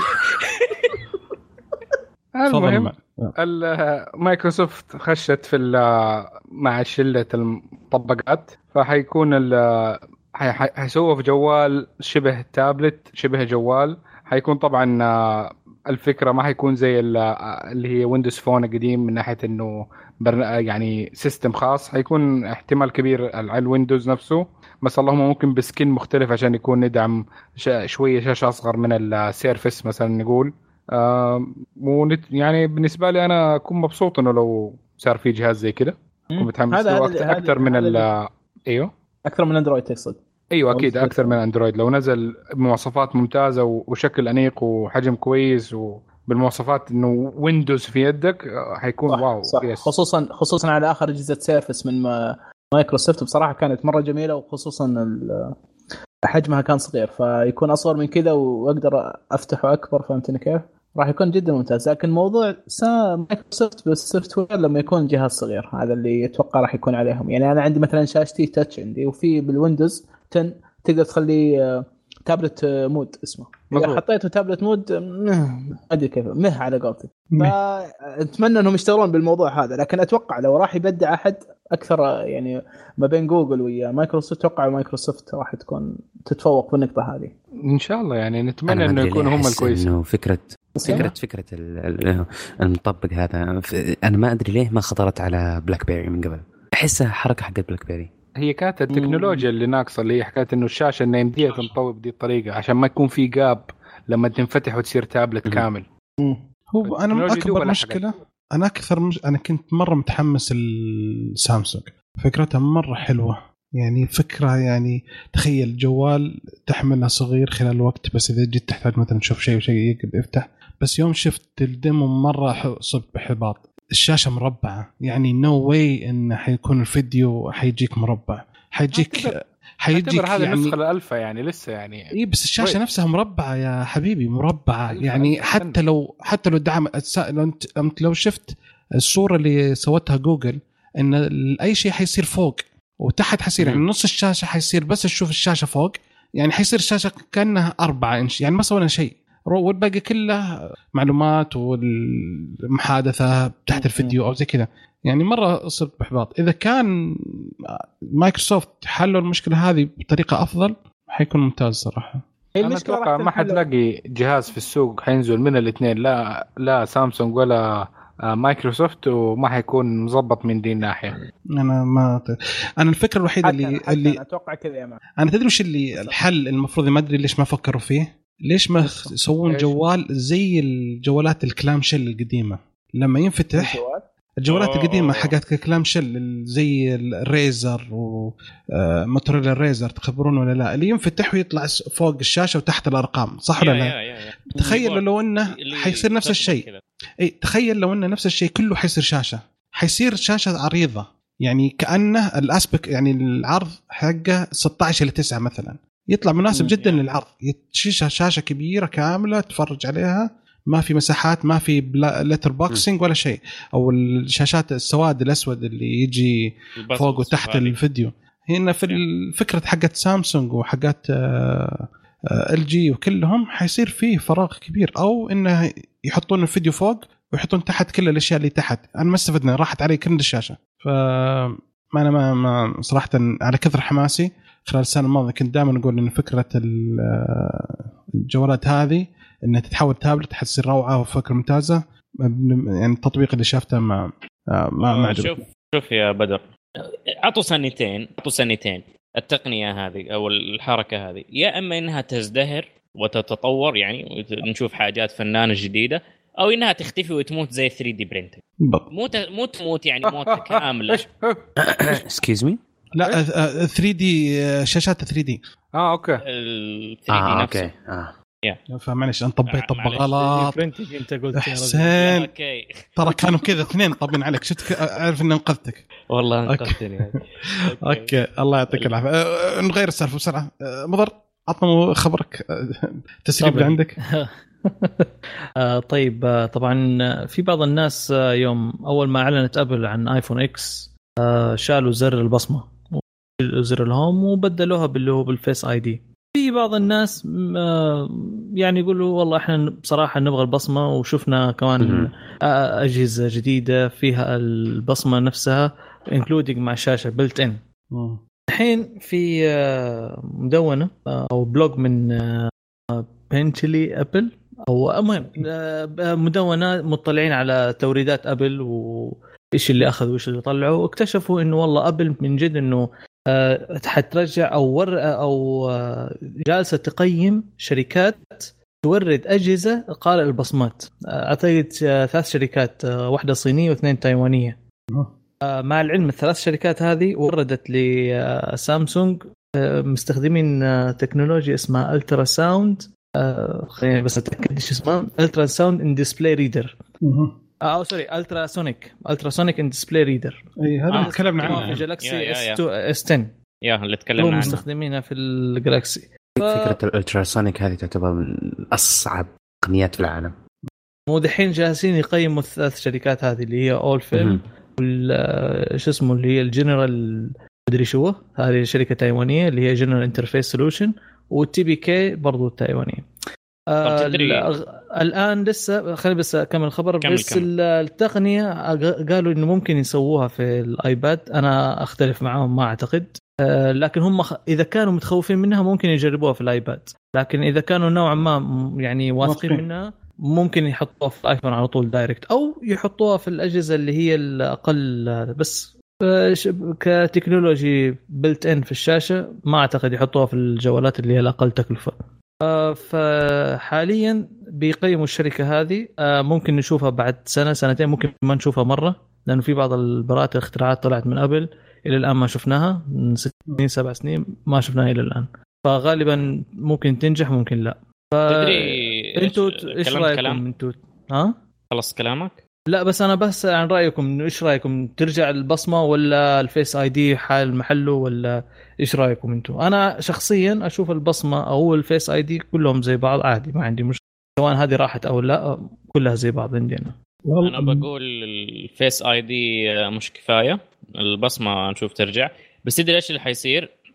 اذا حطوا التقنيه هذه شروها مع الموردين هذول، حيحطوا لك كذا اسم مثلا، اسم يعني البصمه السحريه، اي ماجيكال بلو جيني ما ادري ايش، ذا فيرست ايفون اوت ايفر ميد ان ذا هيستوري هاف ات، ويعرضوا لك هذيك الفيديوهات اللي ما ادري ايش، حركات ابل اللي دايم. بس لا لا يسووها، اترك حبيبي قبل دعاياتها. قبل لما تطلع تحط شيء دعاية ولا شيء وافقة، مو مثل بعض الشركات تنصاد بالصور حقتها. شوف أنا صح ولا لا يا حسين؟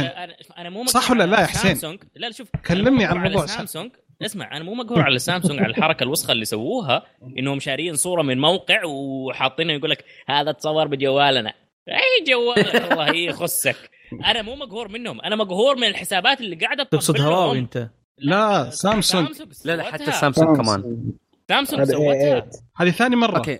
أول مرة حسابهم في البرازيل، الحين حسابهم رسمي. لحظة دقيقة، هو قبل هذا كله أنتم ما لاحظتوا أبل مؤخرا إيش قاعد تسوي؟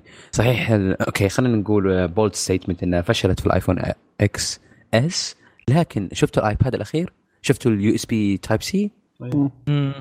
اللي ما تقدر تستفيد منه شيء.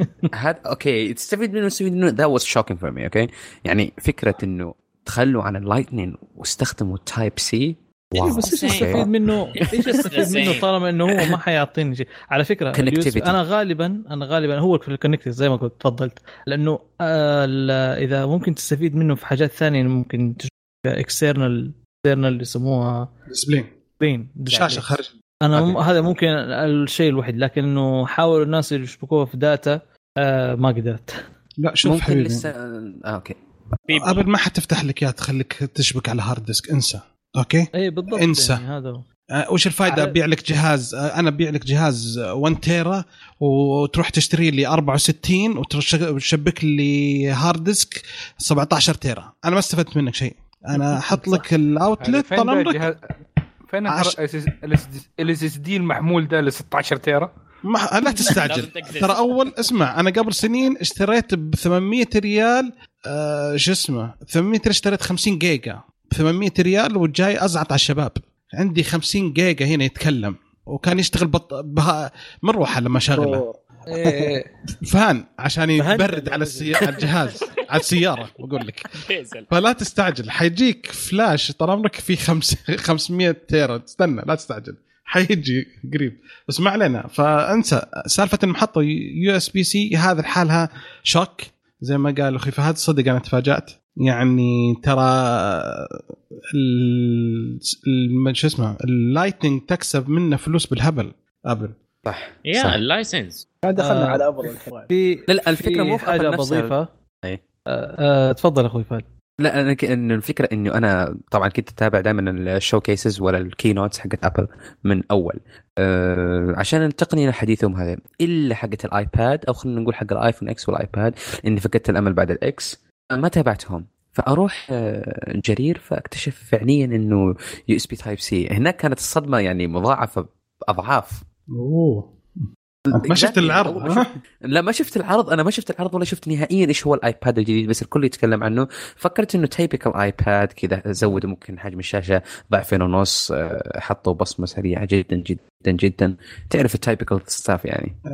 لكن في حاجه بس صدمت. اوكي في حاجه بضيفها، عاده ابل في اجهزتها دائما تضيف ما تحذف، لكن تحذف وتعوض بشيء ثاني. يعني زي مثلا حذفت الهيدفون جاك بس عوضتها بالسماعات، وقال اعلنوا وقتها على الايربود.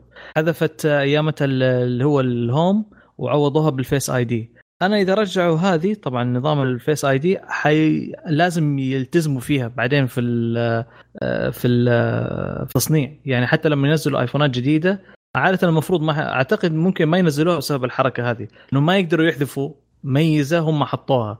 يعني زي مثلا الريزيستنس، ووتر ريزيستنس اللي نزلوها، يعني نزلوها ووتر بروف ولا زي ما هي، يبقوا زي ما هم، ما حينزلوا شيء يقول لك لا ما هو ووتر ريزيستنت دحين. صح. طب مع هذه يعني ايوه، بس يعني رساتر حبه حبه واحده جاي بحشيات. تفضل. شوف هي في النهايه انهم عرفوا ان الله حق اوكي، ولما كانوا على different type of connection بعيدين عن بقية الناس، وعرفوا إنه لا لازم يرجعوا ل the most common connector حاليا موجود في اللابتوبات حقتهم وفي الجوالات الثانية، إنه لازم خلاص we support this common connection. لما برضو كمان حكاية إنه يعني حيضيفوا لنا أشياء تانية ويتجملوا علينا فيها، إنهم جابوا اليو اس بي سي، يعني بعد شوية حيرجعوا لنا هيدفون جاك ويقول لك التجربة الحقيقية للصوت، برضو حنصفق لهم. هم عملوا أغلاط، هم عملوا اختيارات، ما عملوا. إحنا ناس يشوفوا إنه غلط، في ناس يشوفوا إنه صح. ما في مشكلة إنه حكاية إنه الإيكو سيستم يكون كله على اللايتنينج، ما في أي مانع إنه يكون على اللايتنينج يعني ككونكشن لساته كويس. بس إنه حكاية إنه يكون مع المين ستريم وهذا أوكي، خطوة كويسة، بس يعني كان مفروض من أول، يعني ما تحتاج تصفيق أكثر من مرتين يعني. طيب وهم أساساً ترى في هذا في الأبحاث حق التايب سي دافعين تقريباً وشغالين عليه. أيوة مشاركين، مهندسين أبل كانوا مشاركين في الموضوع هذا. هنا حلو. هم دفوه وبرضه دفوه، يعني كانت من أول أجهزة اللابتوبات اللي خلتها بس تايب سي، فهي ساهمت الموضوع هذا، لكن كانت تستعبط مع الجوالات الصراحة. بس على فكرة معن اللي قالها قبل شوي، معن شفت لما يكون عندك ريتاردد كيد ويسوي حاجة you are proud of، يا شباب عربي يعني عندك طفل احتياجات خاصة ويسوي شيء وتصير فخور به. بالضبط، هو نفس الطريقة مع أبل الآن. يعني أنا الصراحة فخور فيها جدا إنها تحولت USB Type C في ال iDevices. يعني ونشوف الآيفون الجديد راح يكون نفس الشيء ولا لا؟ هنا الموضوع اتوقع 100% الايفون الجديد السنه الجايه راح يكون تايب سي. انا ودنا نتكلم عن تايب سي، ترى فيه نبغى نتكلم عنها فقره جايه بحلقه جايه ان شاء الله، لان في كلام كثير عن تايب سي، ويمكن اقول شيء تزعلون منه، بس انا صراحه الى الان اشوف انه الان في مشكله كبيره في التايب سي. سوري انا اسف. التكنولوجي ولا استخدامه بالايفون؟ الامبلمنتيشن. انا عندي عندي المشكله الحين، انا عندي في السامسونج تايب سي. حلو كلام. اوكي استخدمت 3 كابل، الكابل الاولاني ما يشحن اساسا، طلع انها مو بشحن، طلع داتا. الكابل الثاني طلع يشحن شحن عادي بسيط جدا، احطه في الشحن حق سامسونج، احطه في جدار، احطه في السياره، نفس التقطير اللي ينزل لي حبه حبه. فبحثت في الموضوع اكتشفت أن في مشكلة كبيرة في التايب سي، فنبغى نتكلم إن شاء الله في حلقة جاية إن شاء الله. هذا بس يعني شوية إثارة كذا عشان نربي الزبون على قولهم. الحلقات الجاية حنتكلم إن شاء الله في تايب سي إن شاء الله في شرح تقني. تابعوا الحلقات القادمة من كشكول قريبا كذا. خلصنا الفقرة الثانية، وإن شاء الله حنبدأ الفقرة الثالثة مع أخوي فهد والشباب والبلوكشين. أوكي في الانتري حنقول إنه البلوكشين عبارة عن تقنية جدا جدا رائعة، وحتقلب الكونسبت كامل حق العالم اللي أنت متخيله الآن. جميع الأشياء، سواء في التغذية، في الصحة، في البانكينج سيستمز، في الكمبيوترز، في جميع المجالات اللي ممكن تتخيلها. هنتعرف عليها أكثر بإذن الله. انتظرونا الحلقة الجاية. خلاص كيف انتهينا. لا اوكي كذا انتهينا الحلقه. كذا انتهينا الانتري هذا. ليش؟ لانه نبدا في كونسبتس، لازم يكون في كونسبتس في البدايه قبل ما نبدا في البلوك تشين ككونسبت كاوفر كونسبت، اللي هو في البدايه طريقه عمل السيرفرات او طريقه عمل الويب سايتس. على سبيل المثال اذا انا بزور موقع جوجل، اوكي، انت تكتب الرابط وتدخل على السيرفر اللي هو عباره عن كمبيوتر جدا قوي موجود في مكان بعيد. شخص ثاني يبغى يدخل على جوجل يسوي نفس الحركه، تدخلون على ملفات موجوده في الكمبيوتر العظيم هذا. اوكي، الان عندنا في النص، اذا تتخيلون خريطه ذهنيه، عندنا سيرفر او كمبيوتر قوي والناس يجوا له يسوون كونكشنز معاه من كل الاتجاهات، صحيح؟ اوكي، الكمبيوتر المركزي هنا ايش هو؟ جهازك او مقسم في البلوكشين؟ لا، الكمبيوتر المركزي الان في صفحه جوجل فين حتكون؟ اللي هو سيرفر جوجل، صحيح؟ نعم. Exactly. So هذا النظام يعتبر نظام مركزي. البلوكشين في أساسه أو الترم حق البلوكشين، فقط تخيل معي كذا البلوكشين كسحابة كذا، سحابة غامضة جدا. هي عبارة عن connection، internet connection، أي kind of connection، لكن ما في أي كمبيوتر مركزي. تسأل نفسك ما حتكون فوضى كذا؟ حتكون كذا connections ماجية في جميع الاتجاهات وما هي regulated، يعني ما في اتجاه معين، ما في أي شخص معين. وهذا هو الصح، إن فعليا الconnections ما لها مركز. معناته كمبيوتر متصل مع كمبيوتر معن، مع كمبيوتر مع كمبيوتر حسين، مع كمبيوتر بدر، إلى آخره. عبارة عن endless connections، endless amount of connections. بالضبط. فالبلوكشين ما هو كونسبت جديد، ما هو مفهوم جديد كليا. البلوكشين هذه حاجة، خلينا نقول، كانت من أيام إنشاء قاعدة البيانات، فكرة البلوكشين بصفة عامة. إحنا عندنا قاعدة البيانات عادة تكون عبارة عن جداول، سلسلة من الجداول نقدر نتصفح أو نضيف فيها بيانات. ممتاز؟ أوكي. هذا الجدول موجود على كمبيوتر مركزي زي ما ذكرنا من قبل. تمام. الفكرة هنا، طيب ليش بنحط مجموعة كمبيوترات ونحط عليها نفس الجدول في كل مكان بدل ما يكون في مركز واحد؟ في لها إيجابيات وفي لها سلبيات. فكرة البلوكتشين قبل ما تصير اسمها بلوكتشين كانت موجودة من زمان، إنك أنت توزع شيء واحد على كذا كمبيوتر. فعشان نفهم هذا بشكل مبسط أكثر، تخيل البانكينج سيستم أو البنوك. تمام. في شخصين، خلينا نقول مثلا حسين وبدر. أوكي. بدر يبغى يعطي حسين 5 ريال المندي. البنك هنا في الوسط، أو حسين يعطي البنك 5 ريال ويقول له وجهها إلى بدر. ممتاز. الآن مين اللي قام بدور النقل؟ البنك. Exactly. هل البنك نفسه كان عنده الفلوس لما أعطاه حسين؟ أكيد.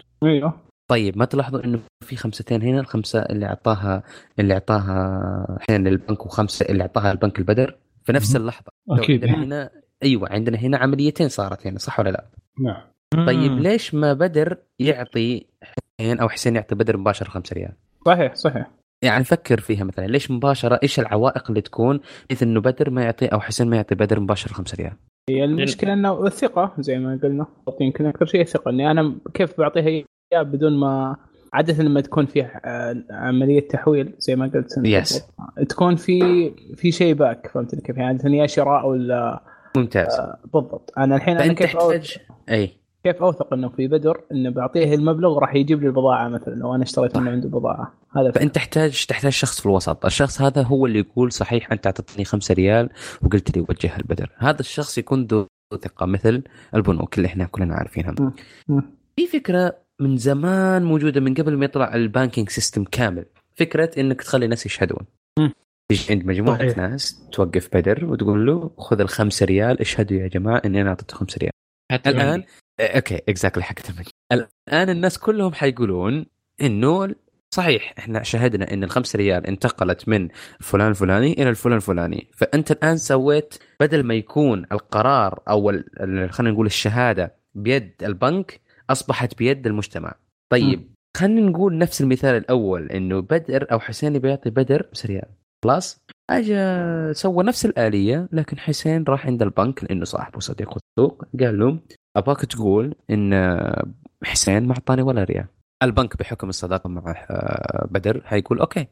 فبعد ما يستلم 5 ريال اللي يعطيها لحسين هيقول ما أعطانا ولا 5 ريال. طيب مين الآن الناس مين حيثقون أكثر، في حسين ولا البنك؟ في البنك. لأنه ذو ثقة ذو مصداقية عالية صح ولا لا؟ لكن لما أنت تشهد الناس كلهم بأكملهم اللي موجودين في الحي في القرية في المدينة إنه أنا أعطيت الفلوس لهذا الشيء، حيشهد الكل، مستحيل إنه يتزيف صح ولا لا؟ صحيح.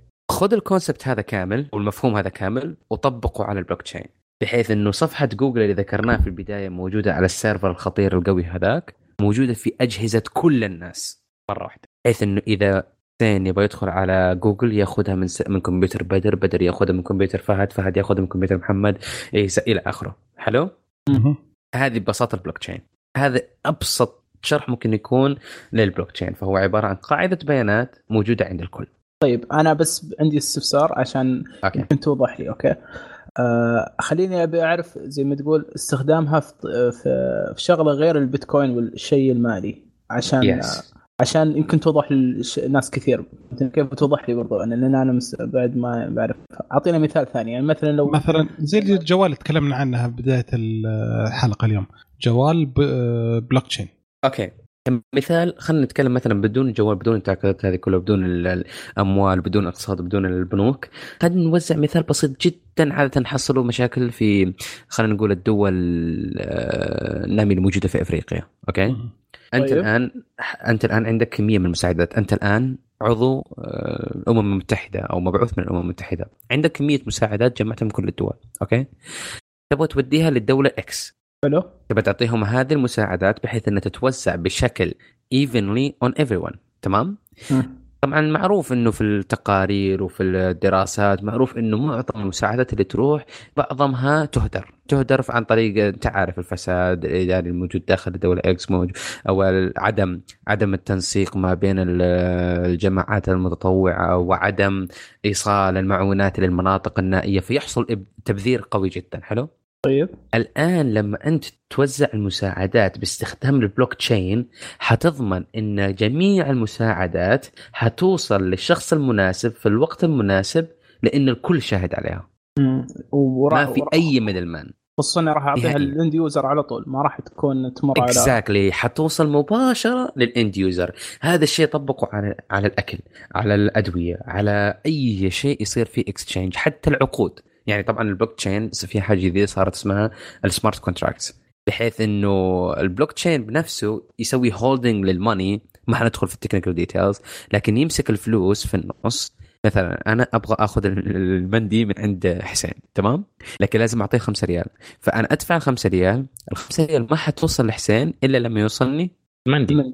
اكزاكتلي المندي ما راح يوصل لحسين الا ما يعطيه مضر. لاحظ ان المندي صار مثال كويس. بالفترة هذه المبلغ يكون عند مين؟ في الفترة هذه المبلغ يكون موزع عند، خلينا نقول هو عبارة عن معلومة موزعة عند الكل. بمعنى الآن خلينا نقول عندنا أسهل من الأسماء، خلينا نرقم الناس. أوكي عندنا الناس من 1 إلى 9. أوكي شخص 1، شخص 2، شخص 3، شخص 4، شخص 5 إلى آخره. الآن أنت أشهدت ال9 هذول كلهم إنك أنت أعطيت 5 ريال للشخص إكس. أوكي لو واحد من ال9 هذول قال خطأ، أنت ما أعطيتها ما أعطيته يعني 5 ريال، أو أو يقول إنه أنت ما أعطيته 5 ريال، أنت أعطيته 10 ريال. أوكي سواء بالزيادة أو النقصان، الكل الباقي حيشهدون ضده إن هذا الشيء ما حصل، فهو يضطر إنه يسوي سينكرونايزينج أو مزامنة مع البقية بنفس المعلومات، بحيث المعلومات ما تكون خطأ. فهمتوا قد إيش الأمان حقتها؟ بمعنى إنه بدل ما أنت تقنع بنك واحد، لازم تقنع ال9 أشخاص كلهم إنهم يكونون على صفك، which is impossible، مستحيلة. طيب تقريبا كم عدد الداتا او السيرفرات، ومو السيرفرات، المستخدمين اللي عندهم الداتا هذه؟ انا ابغى اعرف. ايوه هنا وين نجي لحاجه اسمها، خلينا نبعد عن التكنيكال، حنسميها خلينا نجي حاجه اسمها انونيميتي او السريه والخصوصيه. اكزاكتلي انت ما حتقدر تعرف اكزاكتلي كم شخص هناك، لكن تقدر تعرف في إحصائيات، تصير في بولز، تصير في أشياء معينة، جروبات معينة تقدر تعرف عن طريقة اسميت أو تقريبي. حلو.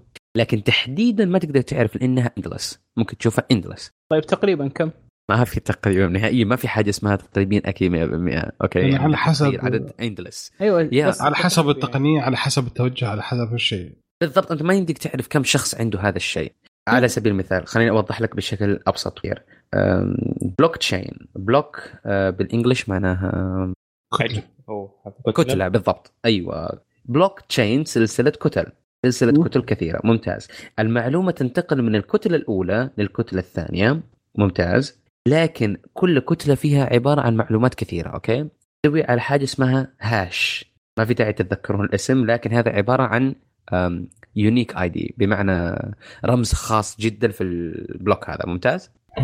فعلى سبيل المثال أنا أبغى أنزل ملف من الايميل. اوكي، شخص ارسل لي ملف عن الايميل، انا اخذ الايميل ويرسل لي كمان حاجه اسمها الكود، يقول لي طابق الكود هذا بالكود اللي ينزل مع الملف. اذا الكود طابق معناته ان الملف نسخه حقيقيه، لكن اذا الكود هذا ما طابق مع الملف معناته انه صار تعديل في وقت الارسال، يعني في النص، مو تعديل في البدايه، مو تعديل في النهايه، في الوسط شخص اخده وغير فيه أو حاجة غيرت فيه وارسلته، معناته إن النسخة اللي وصلتك مو هي النسخة اللي ارتسلت.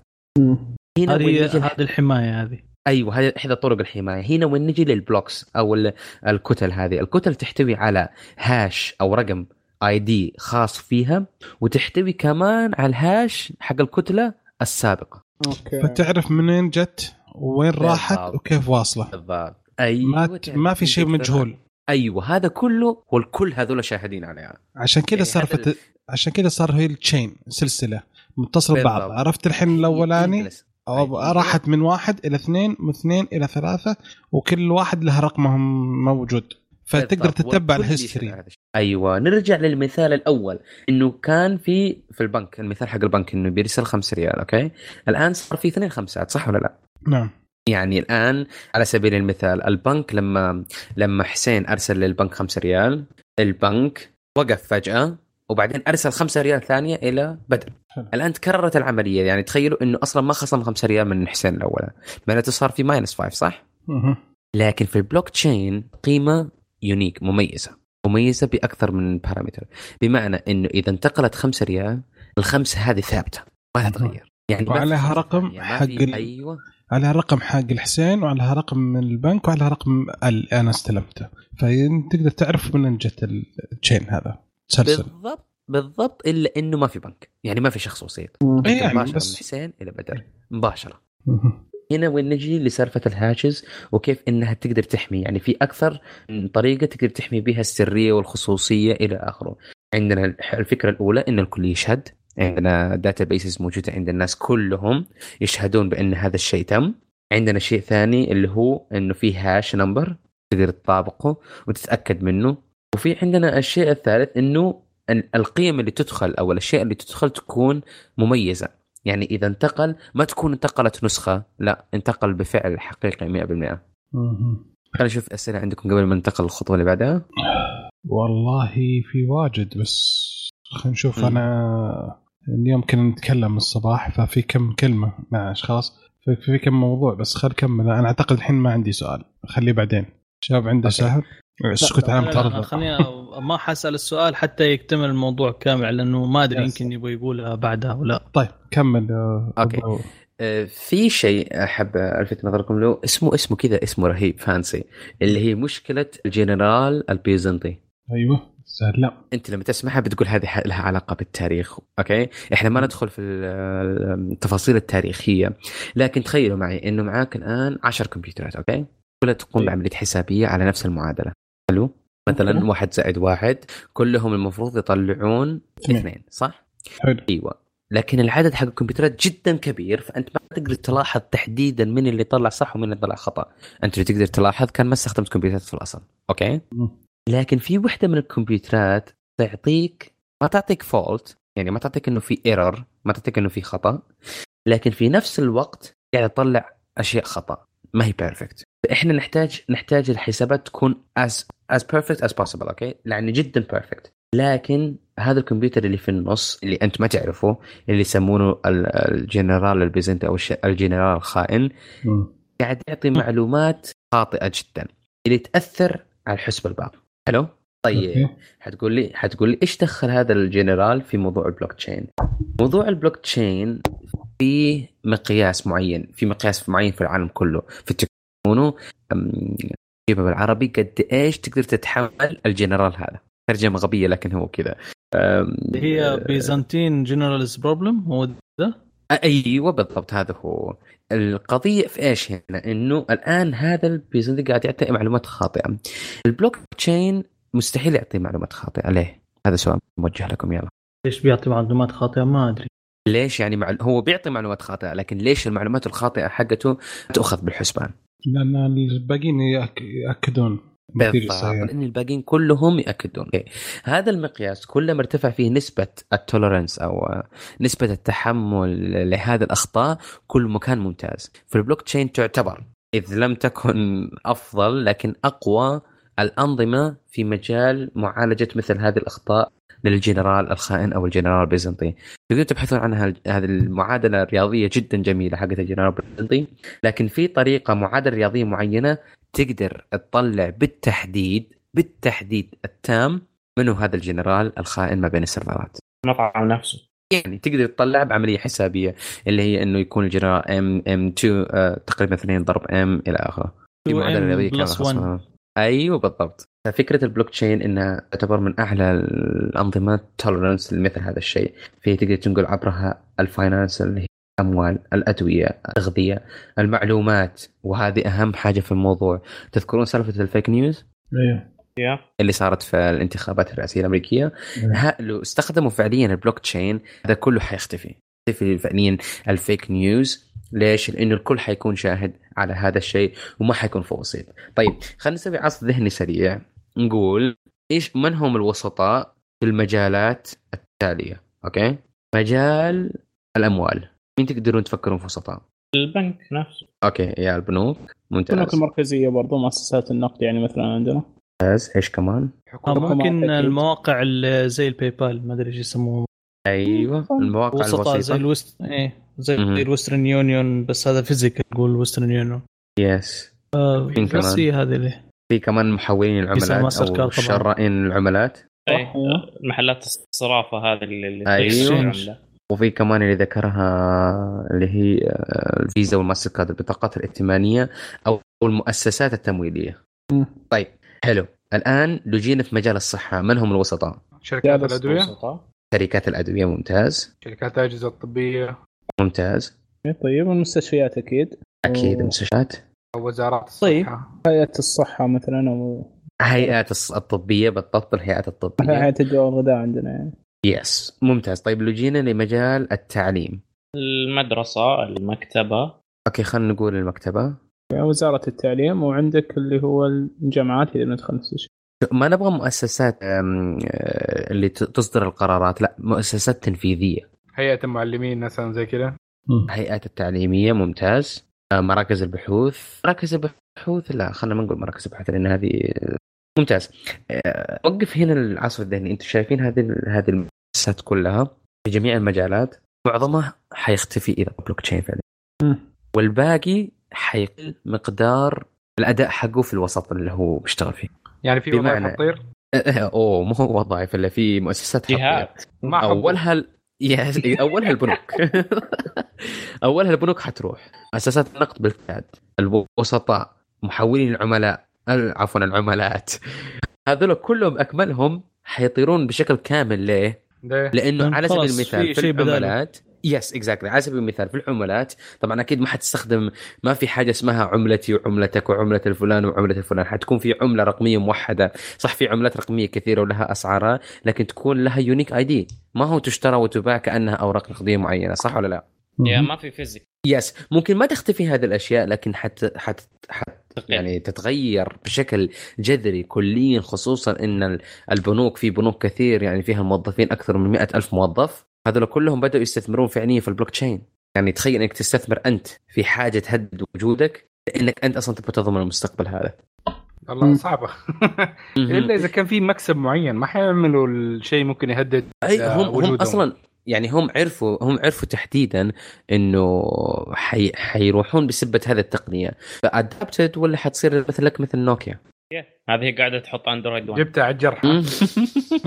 سو الفكره هنا ايش؟ الفكره بصفه عامه ايش؟ انه البلوكشين ممكن تستخدمه سواء في المجالات هذه او في مجالات اخرى. يعني في واحده من البحوث اللي انا اشتغل عليها اللي هو كيف انك تستخدم، من يعرف اجهزه الاي او تي، اجهزه الاي او تي هنا من يعرفها؟ يس انترنت اوف ثينجز، مثلا تشبك انترنت على الثلاجه هي في السياره الى اخره، انه بتتحكم فيه عن طريق انترنت، صح ولا لا؟ وحده هذه الاجهزه تعتبر اذا لم تكن الاضعف فهي من الاضعف سكيورتيا. ليه؟ لانها ما توصلها البدايه زي ما الطابعات. ممتاز، اكزاكتلي بالضبط. ايش المشكله هنا؟ المشكله ان معظم هذه الاجهزه انت ما تعرف فين التحديثات حقتها، صح ولا لا؟ ما تعرف متى تنزل، ما تعرف هل هي فعليا فيها تحديث ولا لا، انت ما يمديك تشيك، انت ما يمديك تروح تبحث، انت ما تعرف الطريقه الى اخره. طيب تخيلوا معي هذا السيناريو، طبعا هذه الثيسز اللي انا ممكن اشتغل، اللي قاعد اشتغل عليه حاليا. جميع الاجهزه هذه تكون مربوطه بتطبيق، والتطبيق هذا اللي في جوالك يشيك هل هذا الجهاز أبديتد ولا مو أبديتد. طيب بتسألني ممكن هو ما يعطي إشارة أبديتد، ممكن هو ما يشيك مع السيرفر، هو ممكن ما يسوي هذا. هنا حقول لك إنه البلوك تشين حيتعرف على كثير من قواعد البيانات حول العالم، ويشوف آخر تحديث ويقارنه بالتحديث اللي موجود عندك. فهمتوا؟ طيب. أو أشكال يعني. جديد. أنا بالنسبة لي وضحت وعندي عليها سؤال اللي هو yes. طيب إيش لو كان في فيك أبديت أساساً؟ ممتاز. هنا في نجي للجنرال اليوناني. اكزاكتلي للجنرال بيزنطي. هو صح، اوكي تاريخيا البيزنطيين كانوا يونانيين نوعا ما، لكن الجنرال البيزنطي هذا خوينا في الله. لا والله ما خوينا، هو شخص اوكي، هو هذا الشخص قام سوى فولس انفو، يعني اعطانا فولس انفو، صح ولا لا؟ ونفضح عن طريق المحاضرة هذه، حنفضح عاجلا أم آجلا، عشان كذا ويعتبر من أكثر الأنظمة البلوكتشين أمانا من ناحية الجنرال. هذا الجنرال هذا خطير، ترون أنتوا عارفين، ممكن ما أنتوا عارفين مقدار خطورته، لأنه هو يعطيك المعلومات authenticated، يقول لك 1+1=1. أنت ما أنا بقول لك هذا لسه كنت بسألك السؤال ذا. أيوة، أنت ما تقدر تشوف النتيجة وتقارنها، لأنك أنت عقلك مو مثل الحاسب، لكن أنت لما تيجي تشوف السيرتيفيكيت حقت السكيورتي سيرتيفيكيت حقت هذا السيرفر أو الجنرال هذا، وتشيك عليه وتتأكد من أجوبته، عفوا تتأكد من الأيدنتي حقته وكل حاجة، تحصلوا أكثر شخص موثوق ما بين السيرفرات كلها، لكن في النهاية قاعد تعطيك false results.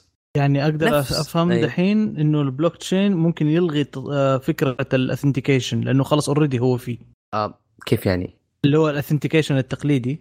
ايوه الاثنتيكيشن التقليدي بالضبط، لانه اثنتيكيشن تقليدي انت تحتاج وسيط. على سبيل المثال عشان تدخل جوجل او حسابك في الجيميل تحتاج يرسل رساله على جوالك، ويستخدم اكثر من وسيط، منها السيرفيس بروفايدر. اكزاكتلي هذه الاشياء كلها حتلتغي اذا انت فعليا عندك بلوك تشين.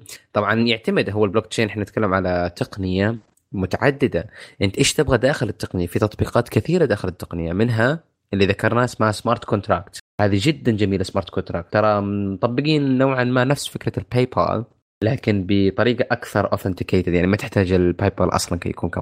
عندك الشيء الثاني اللي هو حبيب الشعب، البيتكوين هذا كرنسي. يس از ا كرنسي اكزاكتلي، هو جميع الفاينانشال اكسشينجز او التبادلات الماليه الاقتصاديه اللي تصير ضمن الايكو سيستم حقه البلوك حقه البيتكوين باورد باي بلوك تشين. ماتر اوف فاكت، يعني الشخص اللي كان احد اشهر الاسباب انتشار واشتهار البلوك تشين هو البيتكوين، سانتوشي تقريبا. الفكره حقت البيتكوين فكره جدا جميله اذا عرفنا اننا نستغلها، فلكن يشيلوا سلبيات، صح ولا لا؟ اكيد. some things are better kept hidden، زي ما يقولون، او بعض الاشياء مفترض تبقى خفيه.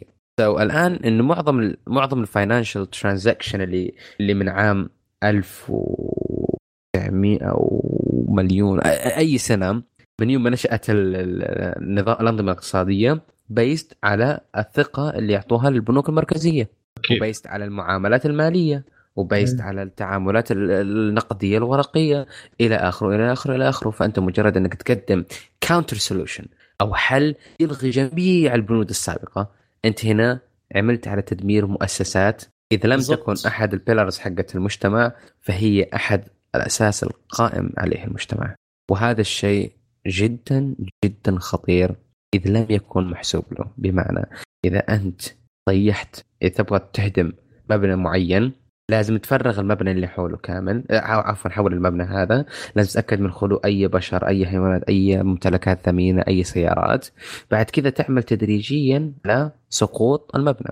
لكن إذا قدمت البلوك تشين مباشرة، فأنت هنا عرضت أحد خلينا نقول الأعمدة الأساسية للمجتمع السقوط السريع، فما تقدر تحسب كمية الفوضى اللي حتصير، الكايوس اللي حتصير. الله يعطيك جميل. يلا شباب طيب تحس بغانا كده جلسة كده قاعد نقعد كده على كنب قهوة في يدك معسل كده ترواقة. لازم فكرة البلوكشين بعيدا عن كونها مجرد تقنية، فكرة متأصلة في جميع السايكولوجيكال أسبكتس حقت البشر، من الصحة، من التعليم، من الأموال، من الحق، من حتى شهادات الاعتراف، حتى شهادات الحياة والوفاة ممكن أنها تكون powered by blockchain. تعرف أن الشخص هذا حي، مثلا هذا خوينا الصيني اللي اختفى قبل فترة، بعض الناس ممكن يقولوا اختفى، بعض الناس يقولون فيك، بعض الناس يقولون هذا. البلوكشين يعتمد زي أمثلة، في أمثلة كثيرة صراحة ممكن أبغى أطرحها لكنها ما هي معروفة ما هي معروفة لغير المختصين، خلينا نقول ما هي معروفة للعامة بشكل كبير جدا. لكن في أمثلة تشبه البلوكشين بشكل ما تتخيله. كمية الرعب إنك أنت تقدم مثل التقنية الباورفل هذه للمجتمع بشكل يكون أدابتفل للكل، هذه أنت ما تقدر تسيطر على حسابها، يعني ما تقدر تسيطر على الحسابات اللي ممكن تصير بعدها. إحنا فينا البشر نحب جدا إننا نعرف متى نبدأ ومتى نسقط، مثل البنوك اللي استثمرت في البلوكشين رغم إنها حتدمرها. فأنت ترتب سقوط حاجة معينة، صح ولا لا؟ في واحدة من الأسئلة اللي الحاجات اللي طرحها يوم تكلمنا في الجروب، تكلم قال أحمد إنه في مشكلة تمويل الإرهاب. البلوكشين أنت ما تعرف هذا مين، وكل الفلوس رايحة فلوس جاية وخلاص، فلازم يصير في كنترول على هذا الشيء. البلوكشين ما فيه الكنترول هذا. أوكي نشوف. الفكرة أصلا في البلوكشين هي provide security, privacy, anonymity، صح ولا لا؟ إنك ما تعرف من شرى، من باع، من سوى، من فعل، صح ولا لا؟ ممتاز. لكن هذا ما يمنع إنك أنت تعرف أصلا إنه في سورس أخذ هذا المال ولا ما أخذ هذا المال، بمعنى إن الكل على الشبكة معرف بالهاش نمبر، او خلينا نقول معرف باي دي معين. اوكي مثلا بدر ما حيكون اسمه بدر، حسين ما حيكون اسمه حسين، فهد ما حيكون اسمه فهد، الكل حيكون عباره عن سلسله من الارقام. يس. تمويل الارهاب سواء كان عن طريق، او خلينا نقول تمويل اي شيء مضار، سواء كان عن طريق البنوك، عن طريق الوسطاء، عن طريق المؤسسات النقديه، عن طريق اي حاجه، هم في هذه الايام ما هم قاعدين يكتشفونه.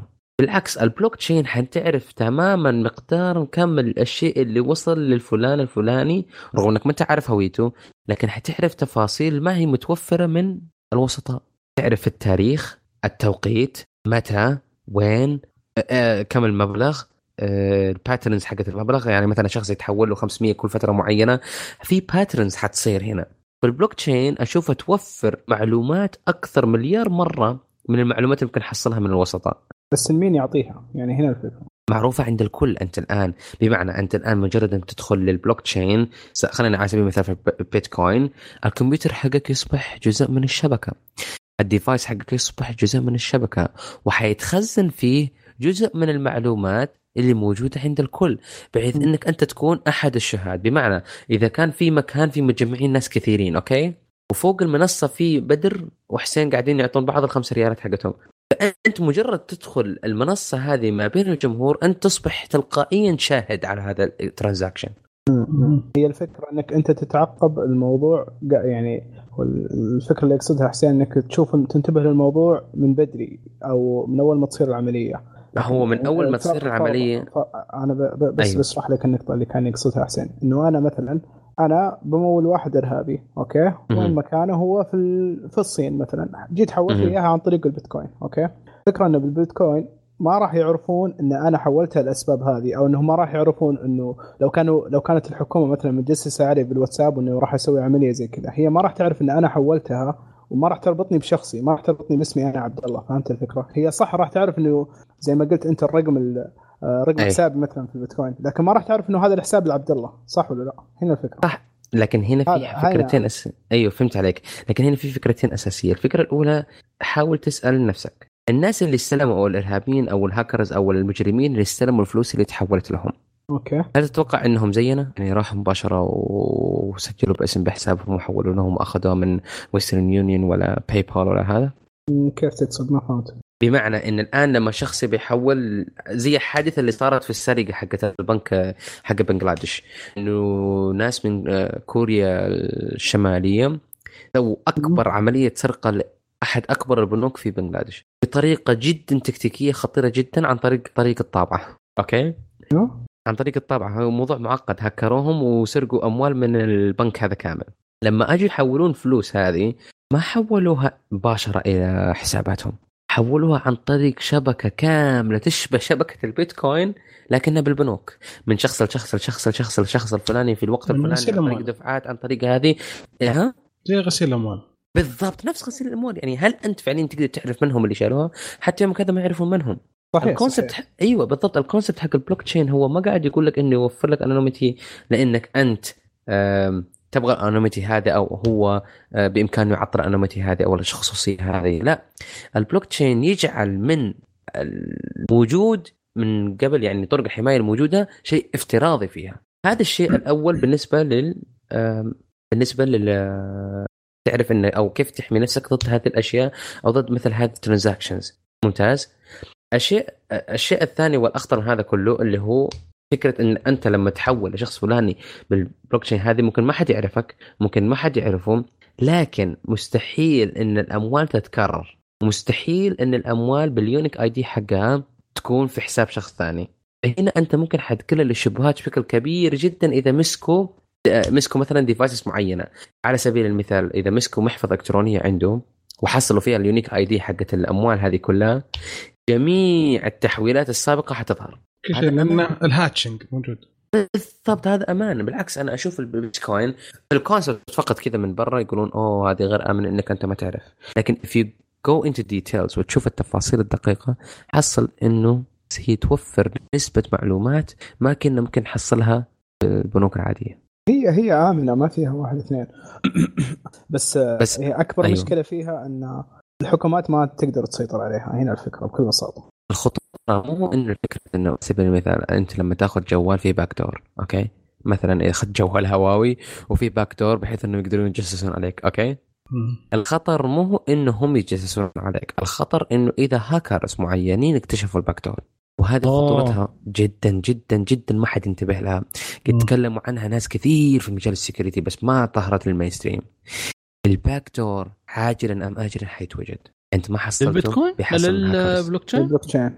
لا، إحنا نتكلم عن الباك دور. مثلا إحنا قاعدين نتكلم الآن عن إنه مثلا حكومات أو جهات معينة تسيطر عليها.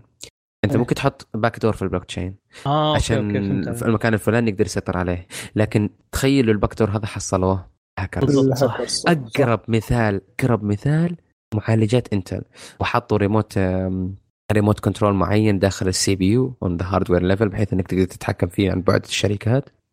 حصلوها الهاكرز وسووا الميلت داون، بوم، العالم كله كان في فوضى عارمة جدا. هذه الفكرة يسموها parallel thinking، إنك أنت تفكر في أفكار موازية لنفس الموضوع في الاتجاه لكن ما يتقاطع أبدا مع هذا الموضوع، عمرك ما كنت تفكر فيه.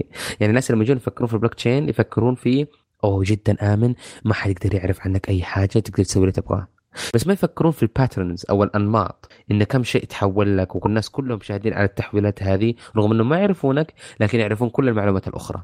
نفس الشيء مع الباكتور. الحكومات أو خلينا نقول الجهات الأثورايزيشن اللي تسوي أثورتي معينة يشوف إن الباكتور مهمة جدا مثل ال FBI، لكن ما يشوفون إنه ممكن الناس الثانيين أو الهاكرز الباد جايز ممكن ياخذون أو تيك أدفانتج وياخذون هذا الباكتور ويستخدمونه لمصالحهم الشخصية. يعني أنت ما تدري من الهاكر اللي ماخذ أدفانتج الحين أو قاعد يستخدم الباكتور حق شركة فلانية في جهاز. هذا الشيء جدا مرعب، إلا إذا شيكت على اللوجز حق الباكتور مين اللي يستخدمه مين يطلع. هو أصلا الباكتور مخفي، ما حتعرف هنا اللوجز، ما في لوجز. يعني فكرة اللوجز ترى معقد جدا، إن الناس يفكرون إن اللوجز هيظهر فيها كل التفاصيل الدقيقة. لو كان كذا حيكون نسبة حماية الأنظمة 100%. لو كان في لوجز ولا من غير لوجز، عفوا لو كان اللوجز نفسها تظهر جميع الأشياء اللي تصير في السيستم، خلاص جميعها بالتفصيل، أوكي. حتكون جميع الأنظمة آمنة 100%. لكن إحنا عارفين كلنا ما في أي نظام في العالم آمن 100%، وأي نظام مهما زاد تعقيده قابل للاختراق بطريقة أخرى. طيب، سلام على الجملة هذه. هي من جد يعني قوية جدا. ايوه سلم. طيب دحين هل اقدر بس معلش برجع شوي، هل بشكل عام اعرف البلوك تشين عبارة عن بروتوكول ولا نظام برمجي؟ اوكي خلينا نسميه كونسبت. اوكي مثلا concept. لما تيجي تقول نظام التشغيل، اي تيجي تقول مثلا نظام التشغيل، هل هو عباره عن ادابتر شبكات، او هل هو عباره عن درايفرات، او هل هو عباره عن قاعده بيانات، هو عباره عن برمجيه؟ يو جيت ذا ايديا. الفكره في البلوك تشين انه هو كونسبت، هو موجود من زمان، ترى من زمان زمان زمان جدا جدا.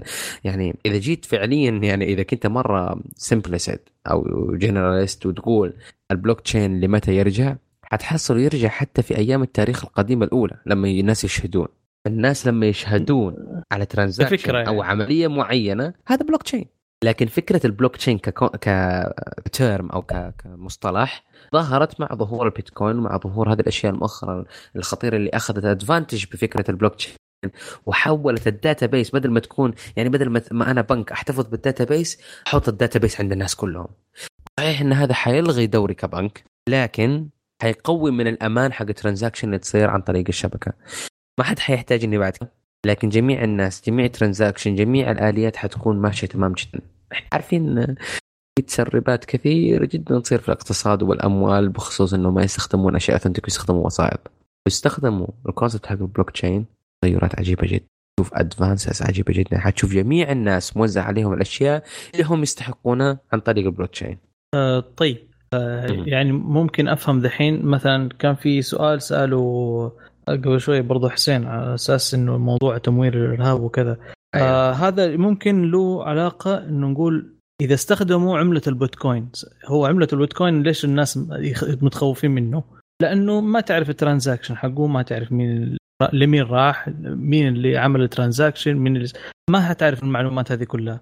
يس. لكن هل إذا استخدمت البلوك تشين واستخدمت الكرنسي اللي هو مثلا الريال، ممكن تعرف الشيء هذا ما يصير يعتبر تمويل إرهاب أو شيء زي كده؟ لا، لو غيرت الكرنسي تعرف هل هو إن البيتكوين والريال عبارة عن عملتين مختلفة. على سبيل المثال، من اللي يعطي الريال أو من يعطي الدولار أو أي عملة كانت، إنه هذا فعليا له قيمة. يعني كيف تقدر تقيس قيمة الدولار؟ الدولار أنا ما أعرف بصراحة، ماني اقتصادي، لكن إذا نتكلم على الريال أقول لك بالذهب والفضة. لما تيجي تأخذ مثلا تقول إنه في الدولار هبط، ارتفع الين، هبط الريال، ارتفع، المقارنة بالإكسشينج العالمي. أوكي بالضبط، لكن مين اللي يعطيه قيمة؟ مين اللي قال إن الين يساوي 3000؟ مين اللي قال الدولار يساوي 3.75؟ ليش الدولار؟ أوكي ليش الدولار والريال من عام 1400 وخشبة لسه نفس الشيء، ما تغير نهائيا؟ لأنه مربوطين، يعني الريال مع الدولار مربوطين. يس بالضبط. في ناس تعارفوا عليه، أو خلينا نقول authorization bodies تعارفوا على أن هذا الشيء أو هذا الريال أو هذا الدولار قيمته كذا كذا. حلو ممتاز. أيوة، هذا الشيء نفسه يصير مع البيتكوين، هذا الشيء نفسه يصير مع أي حاجة ثانية. مثلا لو أنا أخذت حجرة وقلت هذه سعرها 10,000 سيارة، 10,000 ناقة، والكل اتفق على هذا الشيء، فعليا تصير قيمة الصخرة 10,000 سيارة. تيجي تبغى ترجمها لفلوس، تقول خذ 10,000 سيارة وتقيسها كم سعرها وتحطها ريال دولار إلى آخره. في النهاية عملية متعارف عليها. نفس الشيء في البيتكوين. البيتكوين ليش مثلا البيتكوين ليش سعره مرتفع جدا؟ صار الحين سعره مرتفع جدا. يعني ليش مرتفع؟ ليش انخفض؟ ليه يرتفع ينخفض؟ هو أصلاً العرض والطلب عليه، هو العرض حقه محدود، فكان الطلب بالضبط عليه عالي، عشان كده ارتفع سعره. بالضبط، نفس الذهب، نفس الفضة، نفس كل حاجة. فالآن تيجي لنفاسة المعدن أو نفاسة هذا، وتقرن إذا كان مثلا الماس فهو نادر جدا، بالتالي هو غالي. تيجي للبيتكوين نادر جدا، في يونيك، يعني البيتكوين حرفيا حيخلص، يعني بيجي 17 مليون صح؟ يس بالضبط. تجي يس بالضبط، تجي الفترة معينة خلاص يختفي البيتكوين من إنه تسوي جنريتن، يعني إنك تنتجه من البداية. أيوة. لكن لسه موجود اكستشينج ما بين الناس، وهذا الشيء كويس. لكن لما تجي مثلا 3000 لكن لما تجي مثلا خلينا نقول للعملات الورقية أو العملات بصفة عامة، تيجي تقول مثلا إن هذه تقدر تطبع منها 1000 ين، تقدر تطبع منه $1,000، ما حد حيقول لا. صحيح حيضر اقتصادك لكن تقدر تنتج منه اشياء كثيره جدا. ففعليا انه الكونسبت حق البيتكوين وربطه بالبلوك تشين، لان البيتكوين مختلف اصلا في القيمه، هو زيه زي المعدن، زيه زي حاجه نادره حتنتهي، مو زيه زي عمله تنطبع. طيب انا عندي بس عشان طولنا في الموضوع اللي هو حيث وجهه نظرك وش يعني افضل شيء، افضل تقنيه او افضل استخدام للبلوك تشين راح تشوفه في المستقبل؟ افضل استخدام للبلوك تشين من وجهه نظري انا الشخصيه، يس انا اشوف انه الانرجي، الديستريبيوشن حق الانرجي، طريقه توزيعها، طريقه حفظها، طريقه التلوث، طريقه قياس التلوث حقتها، طريقه توزيعها على الاشياء الاهم فالاهم، طريقه توزيع ايش نوعيه الوقود مع اي اجهزه تحتاجها مع اي ماشينز، مع هذه الاشياء كلها تخدم عن طريق عفوا البلوك تشين. هذا الشيء أنا أشوفه يفترض أنه الكل يبدأ فيه، أنه زي ما أنت عارف جميع الأشياء الأساسية في العالم كله كوقود أو كإنرجي قاعدة in declining. فأشوف أن أفضل implementation للبلوك تشين يكون في الإنرجي، أو الأولوية له في الإنرجي بصفة عامة. الله يعطيك العافية. يعطيك العافية، ما قصرت صراحة، موضوع وسيع كذا، ونشكرك أخي فهد إنك حاولت قدر الإمكان إنك بسط الموضوع، لأنه ما شاء الله باين إنك حتبحر أكثر. الله يعطيك العافية. في إمكانية إن لو أعطيناك وجدت أخذ راحتك أكثر، معلش إحنا الموضوع جدا شيق الموضوع. الله يعطيك العافية، باين حماسك ما شاء الله. شباب أعتقد كذا خلصنا. في أحد يبغى يسأل سؤال ولا خلص الفقرة دي؟ نبدأ الفقرة الثانية اللي بعدها. أخاف نسأل بعدين والله نمسك خط مرة ثانية. الله يعطيك العافية. تحت الهواء أحسن. أوكي يعطيك العافية أخي فهد. ننتقل الحين فقرة اللي بعدها واللي هي فقرة تطبيق الأسبوع. تطبيق الأسبوع هالفترة بمن قرب الاختبارات وزي كذا، ففي منصة سهل التعليمية، وهي منصة يعني صراحة على اسمها تسهل العملية التعليمية وتقدمهم بطريقة عصرية سهلة، توصل المعلومة اللي تبيها. منصة هي موجودة للمراحل الابتدائية من رابع وخامس وسادس، والمرحلة المتوسطة كامل، والمرحلة الثانوية. كل الموضوع أنك مثلا تدخل على المرحلة اللي تبي ويحدد لك وشو. مثلا المراحل الابتدائية حتلقى رياضيات، علوم، وإنجليزي. مثلا المرحلة المتوسطة تلقى نفس الشيء، رياضيات وعلوم، بس على حسب المرحلة.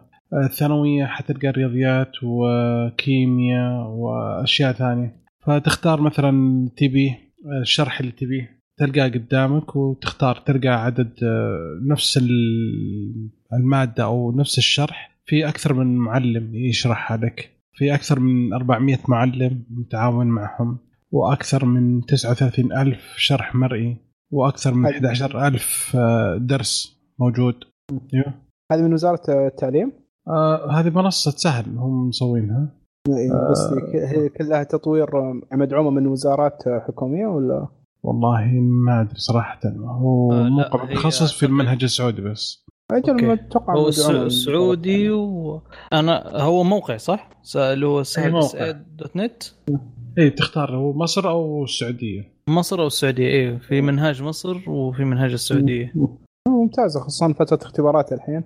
إيه اي بس ان تضغط يطلع لك مثلا السنه اللي تبغاها، الماده اللي تبغاها، الشرح اللي تبيه او الموضوع اللي تبيه، ويشرحه، وتلقى كم دكتور او كم معلم في 1 2 3. عندك كم خيار تختار، ويطلع لك المقطع الفيديو، شوف المساله والحل وكل شيء. صراحه والله شيء حلو صراحه، يعني انا اشوف انه مره سهل. جربته سريع، أرسلتها لبنتي يلا استخدمي من حين عشان نخليها تجرب، فصراحة المرة ممتازة. الرابط حيكون إن شاء الله في موضوع البودكاست إن شاء الله في الموقع، وسهل إن شاء الله. في أي أسئلة؟ أنا قاعد أشيك على الموقع. طبعا أنت تدخل على المادة وبعدين تدخل على العنوان، يعطيك مجموعة عاملين، حتى يكتب لك أسماء المدرسين من صح بالضبط. ممتاز جدا. بس عندي ملاحظه صغيره، هو بس ممتازين يعني، هذا لو نقدر نكلمهم احنا بعدين، بس لو يهتموا شويه في الاخراج بالنسبه للشرح. يمكن بعد يحتاجون تطبيق بعد، ويبغى لهم تطبيق فعلي، تطبيق يطور تطبيق يطلع حلو ممتاز. يلا من اوريدي يعني مطلع من عيوبها. لا لا لا بس بالعكس يعني تطوير ممتاز يا اخي.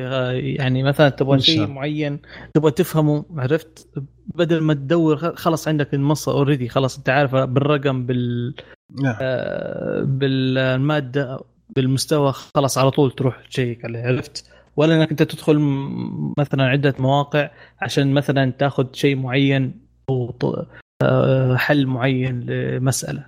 اي صح. اوكي كذا خلصنا من تطبيق الاسبوع، ننتقل للفقره الاخيره وهي الشرح التقني والراوترز، ومعنا اخوي مضر ان شاء الله يعطينا شرح سريع، نطولنا الحلقه يعطينا شرح سريع الراوترز. انا ولا معن؟ لا انت معن ولا مضر؟ شباب معن هو الموضوع. طيب معن انت اللي عندك معليش صديق تورطنا يا ابوي. معليش حبيبنا، انا اسف حبيبنا سوري. يلا عشان تدوق اللي انا قاعد ادوقه كل شوي. طيب تفضل يا عم معن. طيب اوكي، ما غلط بالاسم، غلط بالشخص نفسه انا. تعديت مرحله الاسم الحين. طيب الموضوع هو عن الراوترات. طيب بما انه اغلب المستمعين من السعوديه فنحن هنمشي على النظام اللي موجود عندنا.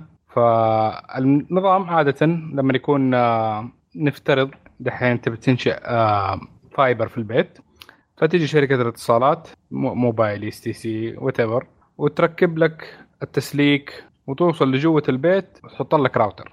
دحين الراوتر هذا الأساس اللي هم يحطوه يكون شكله جميل كده على العلامة وشكله أنيق، بس أغلبية الناس لاحظت أنها تستخدم نفس الراوتر اللي جاء من HTC أو موبايلي أو أي واحدة من الشركات هذه. شيء بلاش. طيب. هو صحيح أنه شيء بلاش، بس لما تجي وتشوف الراوتر ده لاحظ انه السيستم اللي عليه نفسه ما هو السيستم اللي يجي من الشركه الام حقته.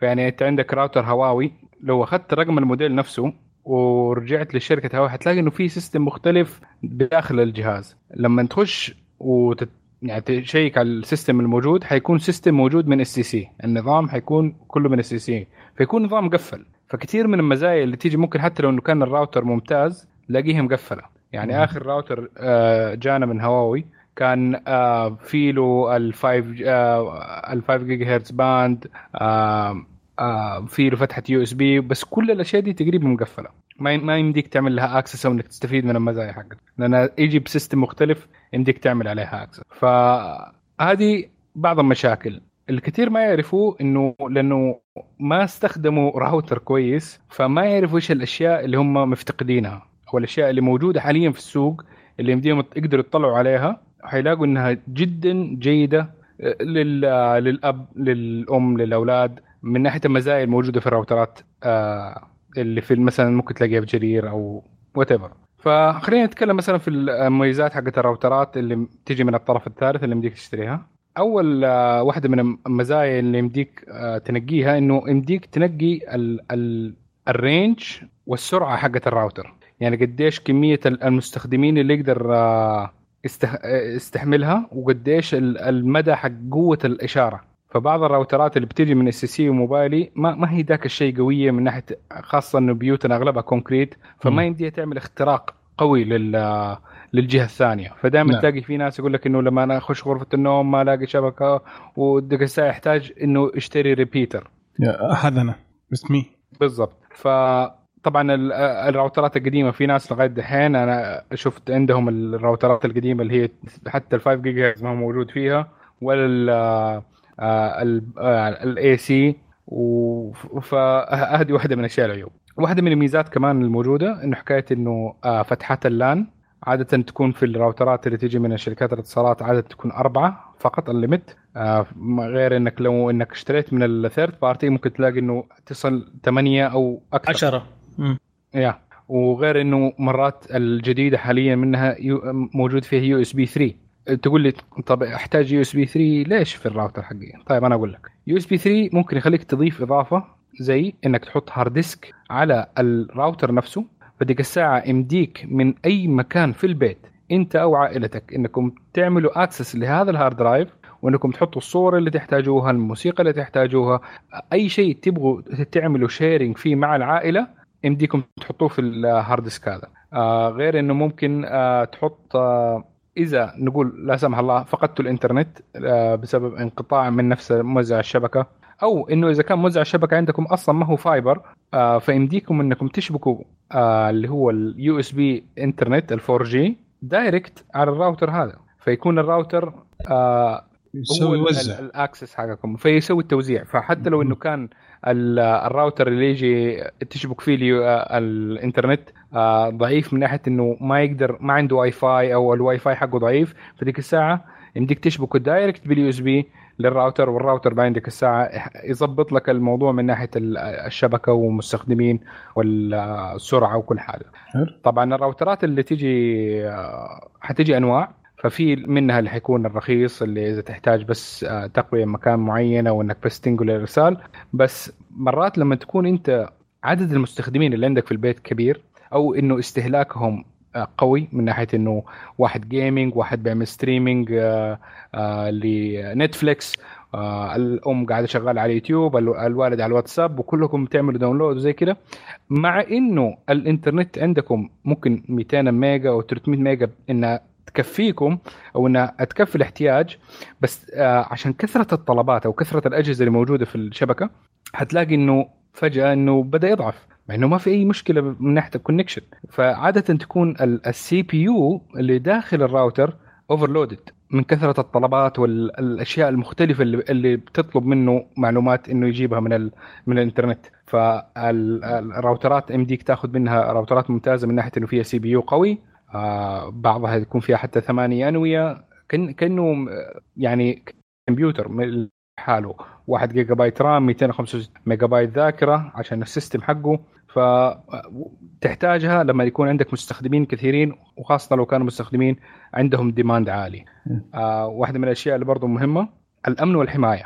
كثير من الراوترات خاصة جدا ممتازة منها اللي يتراوح سعرها ممكن نقول 1200-1300 ريال، عادة يحطوا معاها داخل الراوتر زي الانتي فايروس والفاير وول.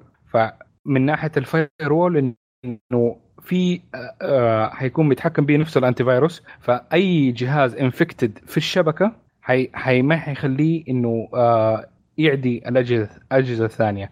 أي اتصال غريب من الأشياء من المواقع اللي نقدر نقول إنها مشبوهة هيوقفها. حتى لو إنك أنت مثلا نقول لا سمح الله بالغلط بالجوال والراوتر عارف، ممكن هذا أنت طبعا هاي تسمح لها في الإعدادات إنه أنت ما أنت عارف إنه هذا الموقع ممكن يكون مضروب أو فيه فيروسات، فممكن الراوتر نفسه يوقفك من دي الناحية ويقول لك إنه لا الموقع ده مشبوه، بدل ما يكون جوجل ولا عندنا الشبكة السعودية إنها توقفك إنك تخش الموقع مشبوه.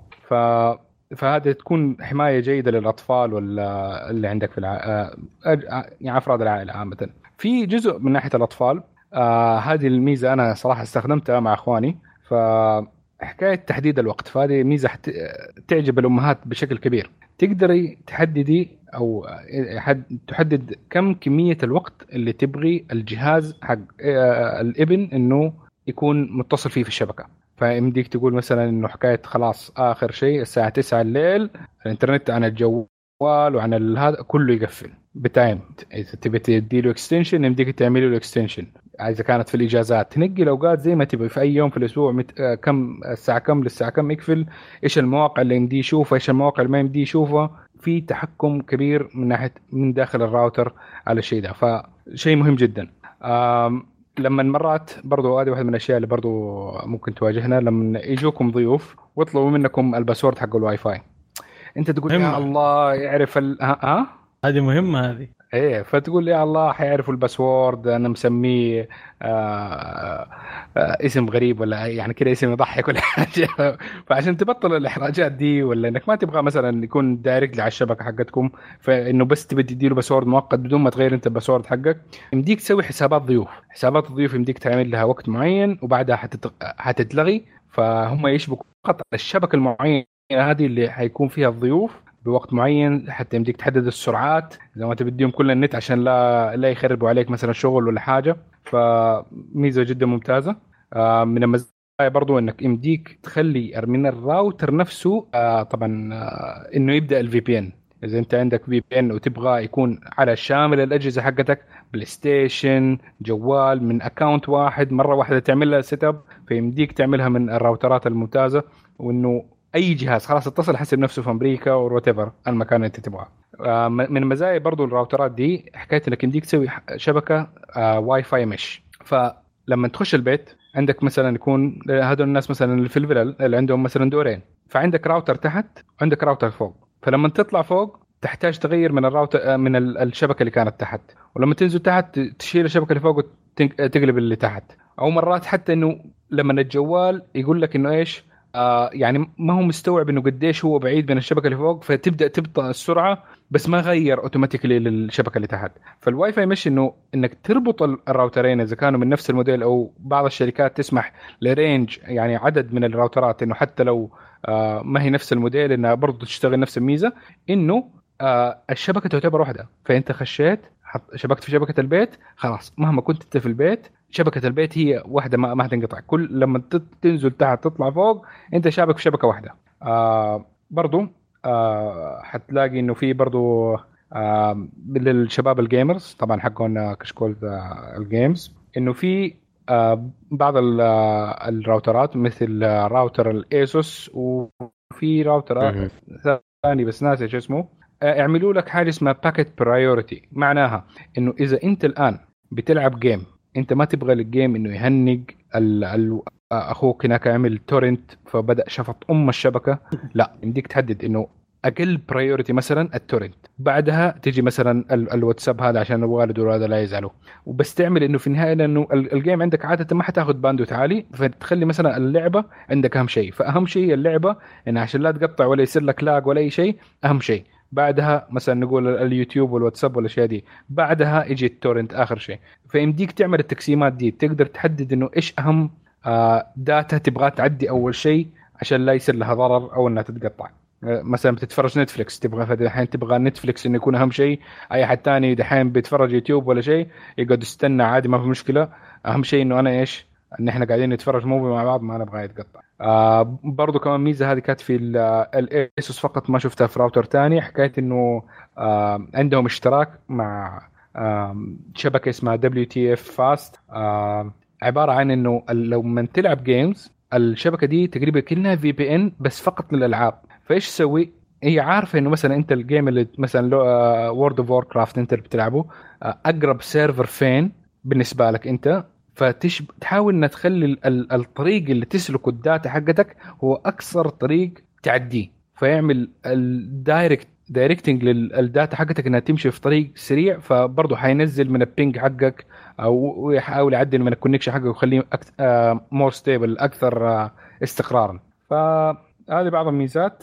حتلاقي فيه برضه كمان ميزات كثيره انا ما ذكرتها، بس انه ميزه كلها انه يمديك تتحكم بالانترنت اللي عندك في البيت بطريقه يعني اكيد كثير منكم ما عمره سواها قبل كده، فانصح انه الواحد يقرا عن الموضوع ويشوف يتحقق من الراوترات هذه الموجوده في السوق، والميزات دي عجبته انطلق ويشتري واحد ما شاء الله. طب سؤال، كم الرينج بالراوترات اللي عندنا هنا يعني السعر؟ يعني في من نقدر نقول 300 400 ريال وتعتبر ممتازة وفيها كثير من المزايا اللي بتكلم عنها، وحتى تصل إلى إنه إذا بنقول التوب رينج اللي هو في 8 بورتس ولا 12 بورتس AC دوال 5G باندز، ممكن يوصل حتى 1500 1600 ريال.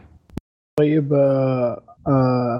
اللي أبغى أعرفها بس أنت الأجهزة هذه تشبكها بإثرنت من المودم الأساسي لشركة الاتصالات؟ نعم. أنا بالنسبة لي أنا كيف بسويها، حط واحد حيكون تحت جنب الراوتر حق الاتصالات، مسوي له حاجة مقفل وايرلس فيه، بديك تقفل خاصية الوايرلس من الجهاز نفسه، تشبك في الكابل، قفل خاصية ايوه، وتشبك فقط بالكابل، فيصير بس إنه هو بدي لك مصدر إنترنت فقط ما عنده أي شغلة ثانية يسويها، فعزلته تماما من الشيء إنه بس هو مصدر إنترنت فقط، يمديك ديك الساعة تعمل التحكم ده كله. برضو أنصح لأي واحد عنده شبكة إنترنت في البيت يعني شيء أمني، إنه في الزر WPS عشان لحد بس اضغطه ويحاول يشبك على الشبكة بدون ما يعرف الباسورد. عنها اللي تفيد احيانا في الطابعات. يعني زي مثلا جيت ابغى اشبك طابعه من غير كمبيوتر كيف، وما عندي الاكسس انه ما عندي شاشه صغيره او شيء، هو يقول لي بس اضغط ال دبليو اللي هو دبليو دي اس دبليو بي اس ولا كيف اسمه مظبوط ايه دبليو بي اس ايوه، تضغطها وبعدين تيجي عند البرينتر تضغط على الواي فاي شايف كيف، فيقوم يربطوا مع بعض من غير باسورد حتى لو كان هذا شيء باسورد. انا فادتني بصراحه يعني عشان الموضوع انه اختصار الوقت، هو يمديك تعمل تشبك الدبليو بي اس بعدين خلينا نوقف بعدين توقفه اذا احتجته على الطابعه.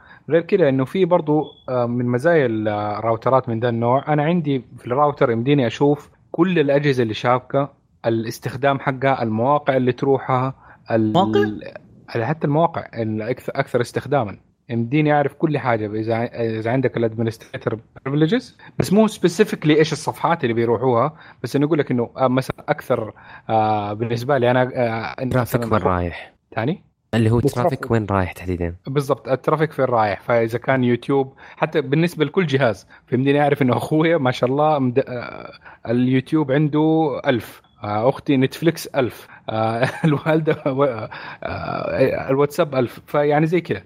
فامديك تعرف انه عشان تقدر تعمل الاوبتمايزيشن وتعرف انه كل واحد انه ايش البريفرنسز حقته وش المواقع اللي بيروحها. برضه شكلك شهريا نطلع لهم ريبورت.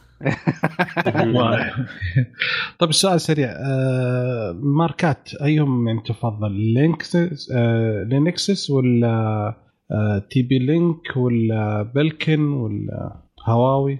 ماركة معينة صراحة ما عندي بريفرنس، غير مثلا بالنسبة لي عشان عندي تجربة كانت كويسة مثلا من ايسوس، والسيستم حقهم طريقة التعامل مع الأشياء دي كلها جدا بسيط وسهل، فعجبتني راوترات ايسوس. بس ممكن من نفس اللينكسس عندهم واحد برضو في نفس الفئة كان جدا ممتاز، بس زي ما قلت ايسوس عندها ميزة انه لو كان عندك راوتر قديم من نفس الفئة، انه لو انك تبي تعمل شبكه المش حقتهم، فحتى لو عندك راوتر قديم فممكن ينحسب من التشكيل الشبكة، بدل ما انك تشتري 3 من الشبكه، فبدل ما انك تشتري 3 جداد اذا تحتاج واحده في الدور الاول وواحد في الدور الثاني وواحد في الدور الثالث، انا اوريدي عندي واحد فبس اشتري 2 ثانيين. حلو ممتاز، الله يعطيك العافيه. الله يعافيك. يا اسئله شباب عندي لا انا بس في ميزه لينكسس، شيء عندهم يسموها التري باند تراي او تري باند حاجه زي كده او تراي باند. هل التراي باند لها علاقه بس في لينكسس ولا كل الاجهزه؟ على حسب الشركه ايش تبي تحط. يعني ايسوس من ناحيه التراي باند حقهم مسوين حركه يمديك انك تستخدم الشبكتين ال5G بطريقه انها سيبريت، انت تبغى مثلا واحده من ال5G لها صلاحيات معينه، واحد من ال5G له صلاحيات مختلفه، يمديك تسوي شيء ده، يمديك تضمهم كشبكه واحده وتزيد القوه حقه ال5G، او انه يمديك انك اذا بتشبك المش حقك بدون اسلاك انه يكون ال5G لل5G الثاني حيكون مربوط بواحد منهم، فانه يكون مسخر واحد من الباندز فقط انه يتفاهم مع الراوتر الثاني، فيكون عندك هيكون عندك الباند 2.4 وال5G الثانيين غير متاثرين بالشيء ده. لانه في يا اخي في مودم ابغى اشتريه كنت انا من لينكسس، ميزته انا طبعا عشان عندي المشكله انه الغرف في بعض لما تروح منطقه ينقطع عندك فلازم تشتري ريبيتر. طبعا زمان انا كنت لما اشتري عندي مشكله مع الريبيتر انه كل واحد ديفرنت نيم، عرفت كيف؟ انه هذا الواي فاي يختلف عن اسم الواي فاي للثاني، يعني ما يكون كانه ريبيتر واحد، عرفت؟ ايوه. اللينكسس لا منزلين انه اشتري المودم زائد الريبيتر، مكان ما تروح الواي فاي واحد. هذا هو المش واي فاي، هذا هو يسموه المش. اوكي خلاص هو هذا، بعرف ايش الاسم ده بالضبط. حلو بس حلو، الله يعطيك العافيه اخوي معن، نشكرك على الشرح، ونحب بعد نشكر اخوي فهد على زيارته لنا ان شاء الله، وان شاء الله نشوفك مره ثانيه اخوي فهد. اخوي فهد شك طاح في البير. لا انا قاعد اتكلم بس مو واضح. لا قلت ان شاء الله معكم ايه هادئ نوعا ما. اوكي يا شكر موجه لكم انكم اول حاجه يعني سبوت لايت على الموضوع هذا حقت البيتكوين حقت البلوكشين من البلوكشين، وشكرا كمان على الاستضافه الجميله، صراحه استمتعت معك. حياك الله والله، نفس الشيء احنا مبسوطين بحضورك. شاكرين لك حضورك. في النهاية نشكر المستمعين استماعكم لنا، نتمنى أنكم تساعدون على الانتشار بأنكم تقيمونا على الآيتونز وتزورون الموقع وتشاركونا بآرائكم عن مواضيع الحلقة. ردودكم توما تهمنا، ونتمنى أنكم تتابعونا في السوشيال ميديا على تويتر وإنستغرام وسناب شات، وتسوون سبسكرايب في اليوتيوب. نزلنا فيديوين عن ألعاب شهر ديسمبر وأبرز مسلسلات شهر ديسمبر، فياريت تروحون تشوفون وتتابعونا وتسوون لها سبسكرايب ولايك. هذه ونشوفكم إن شاء الله على ألف خير. أربوعة.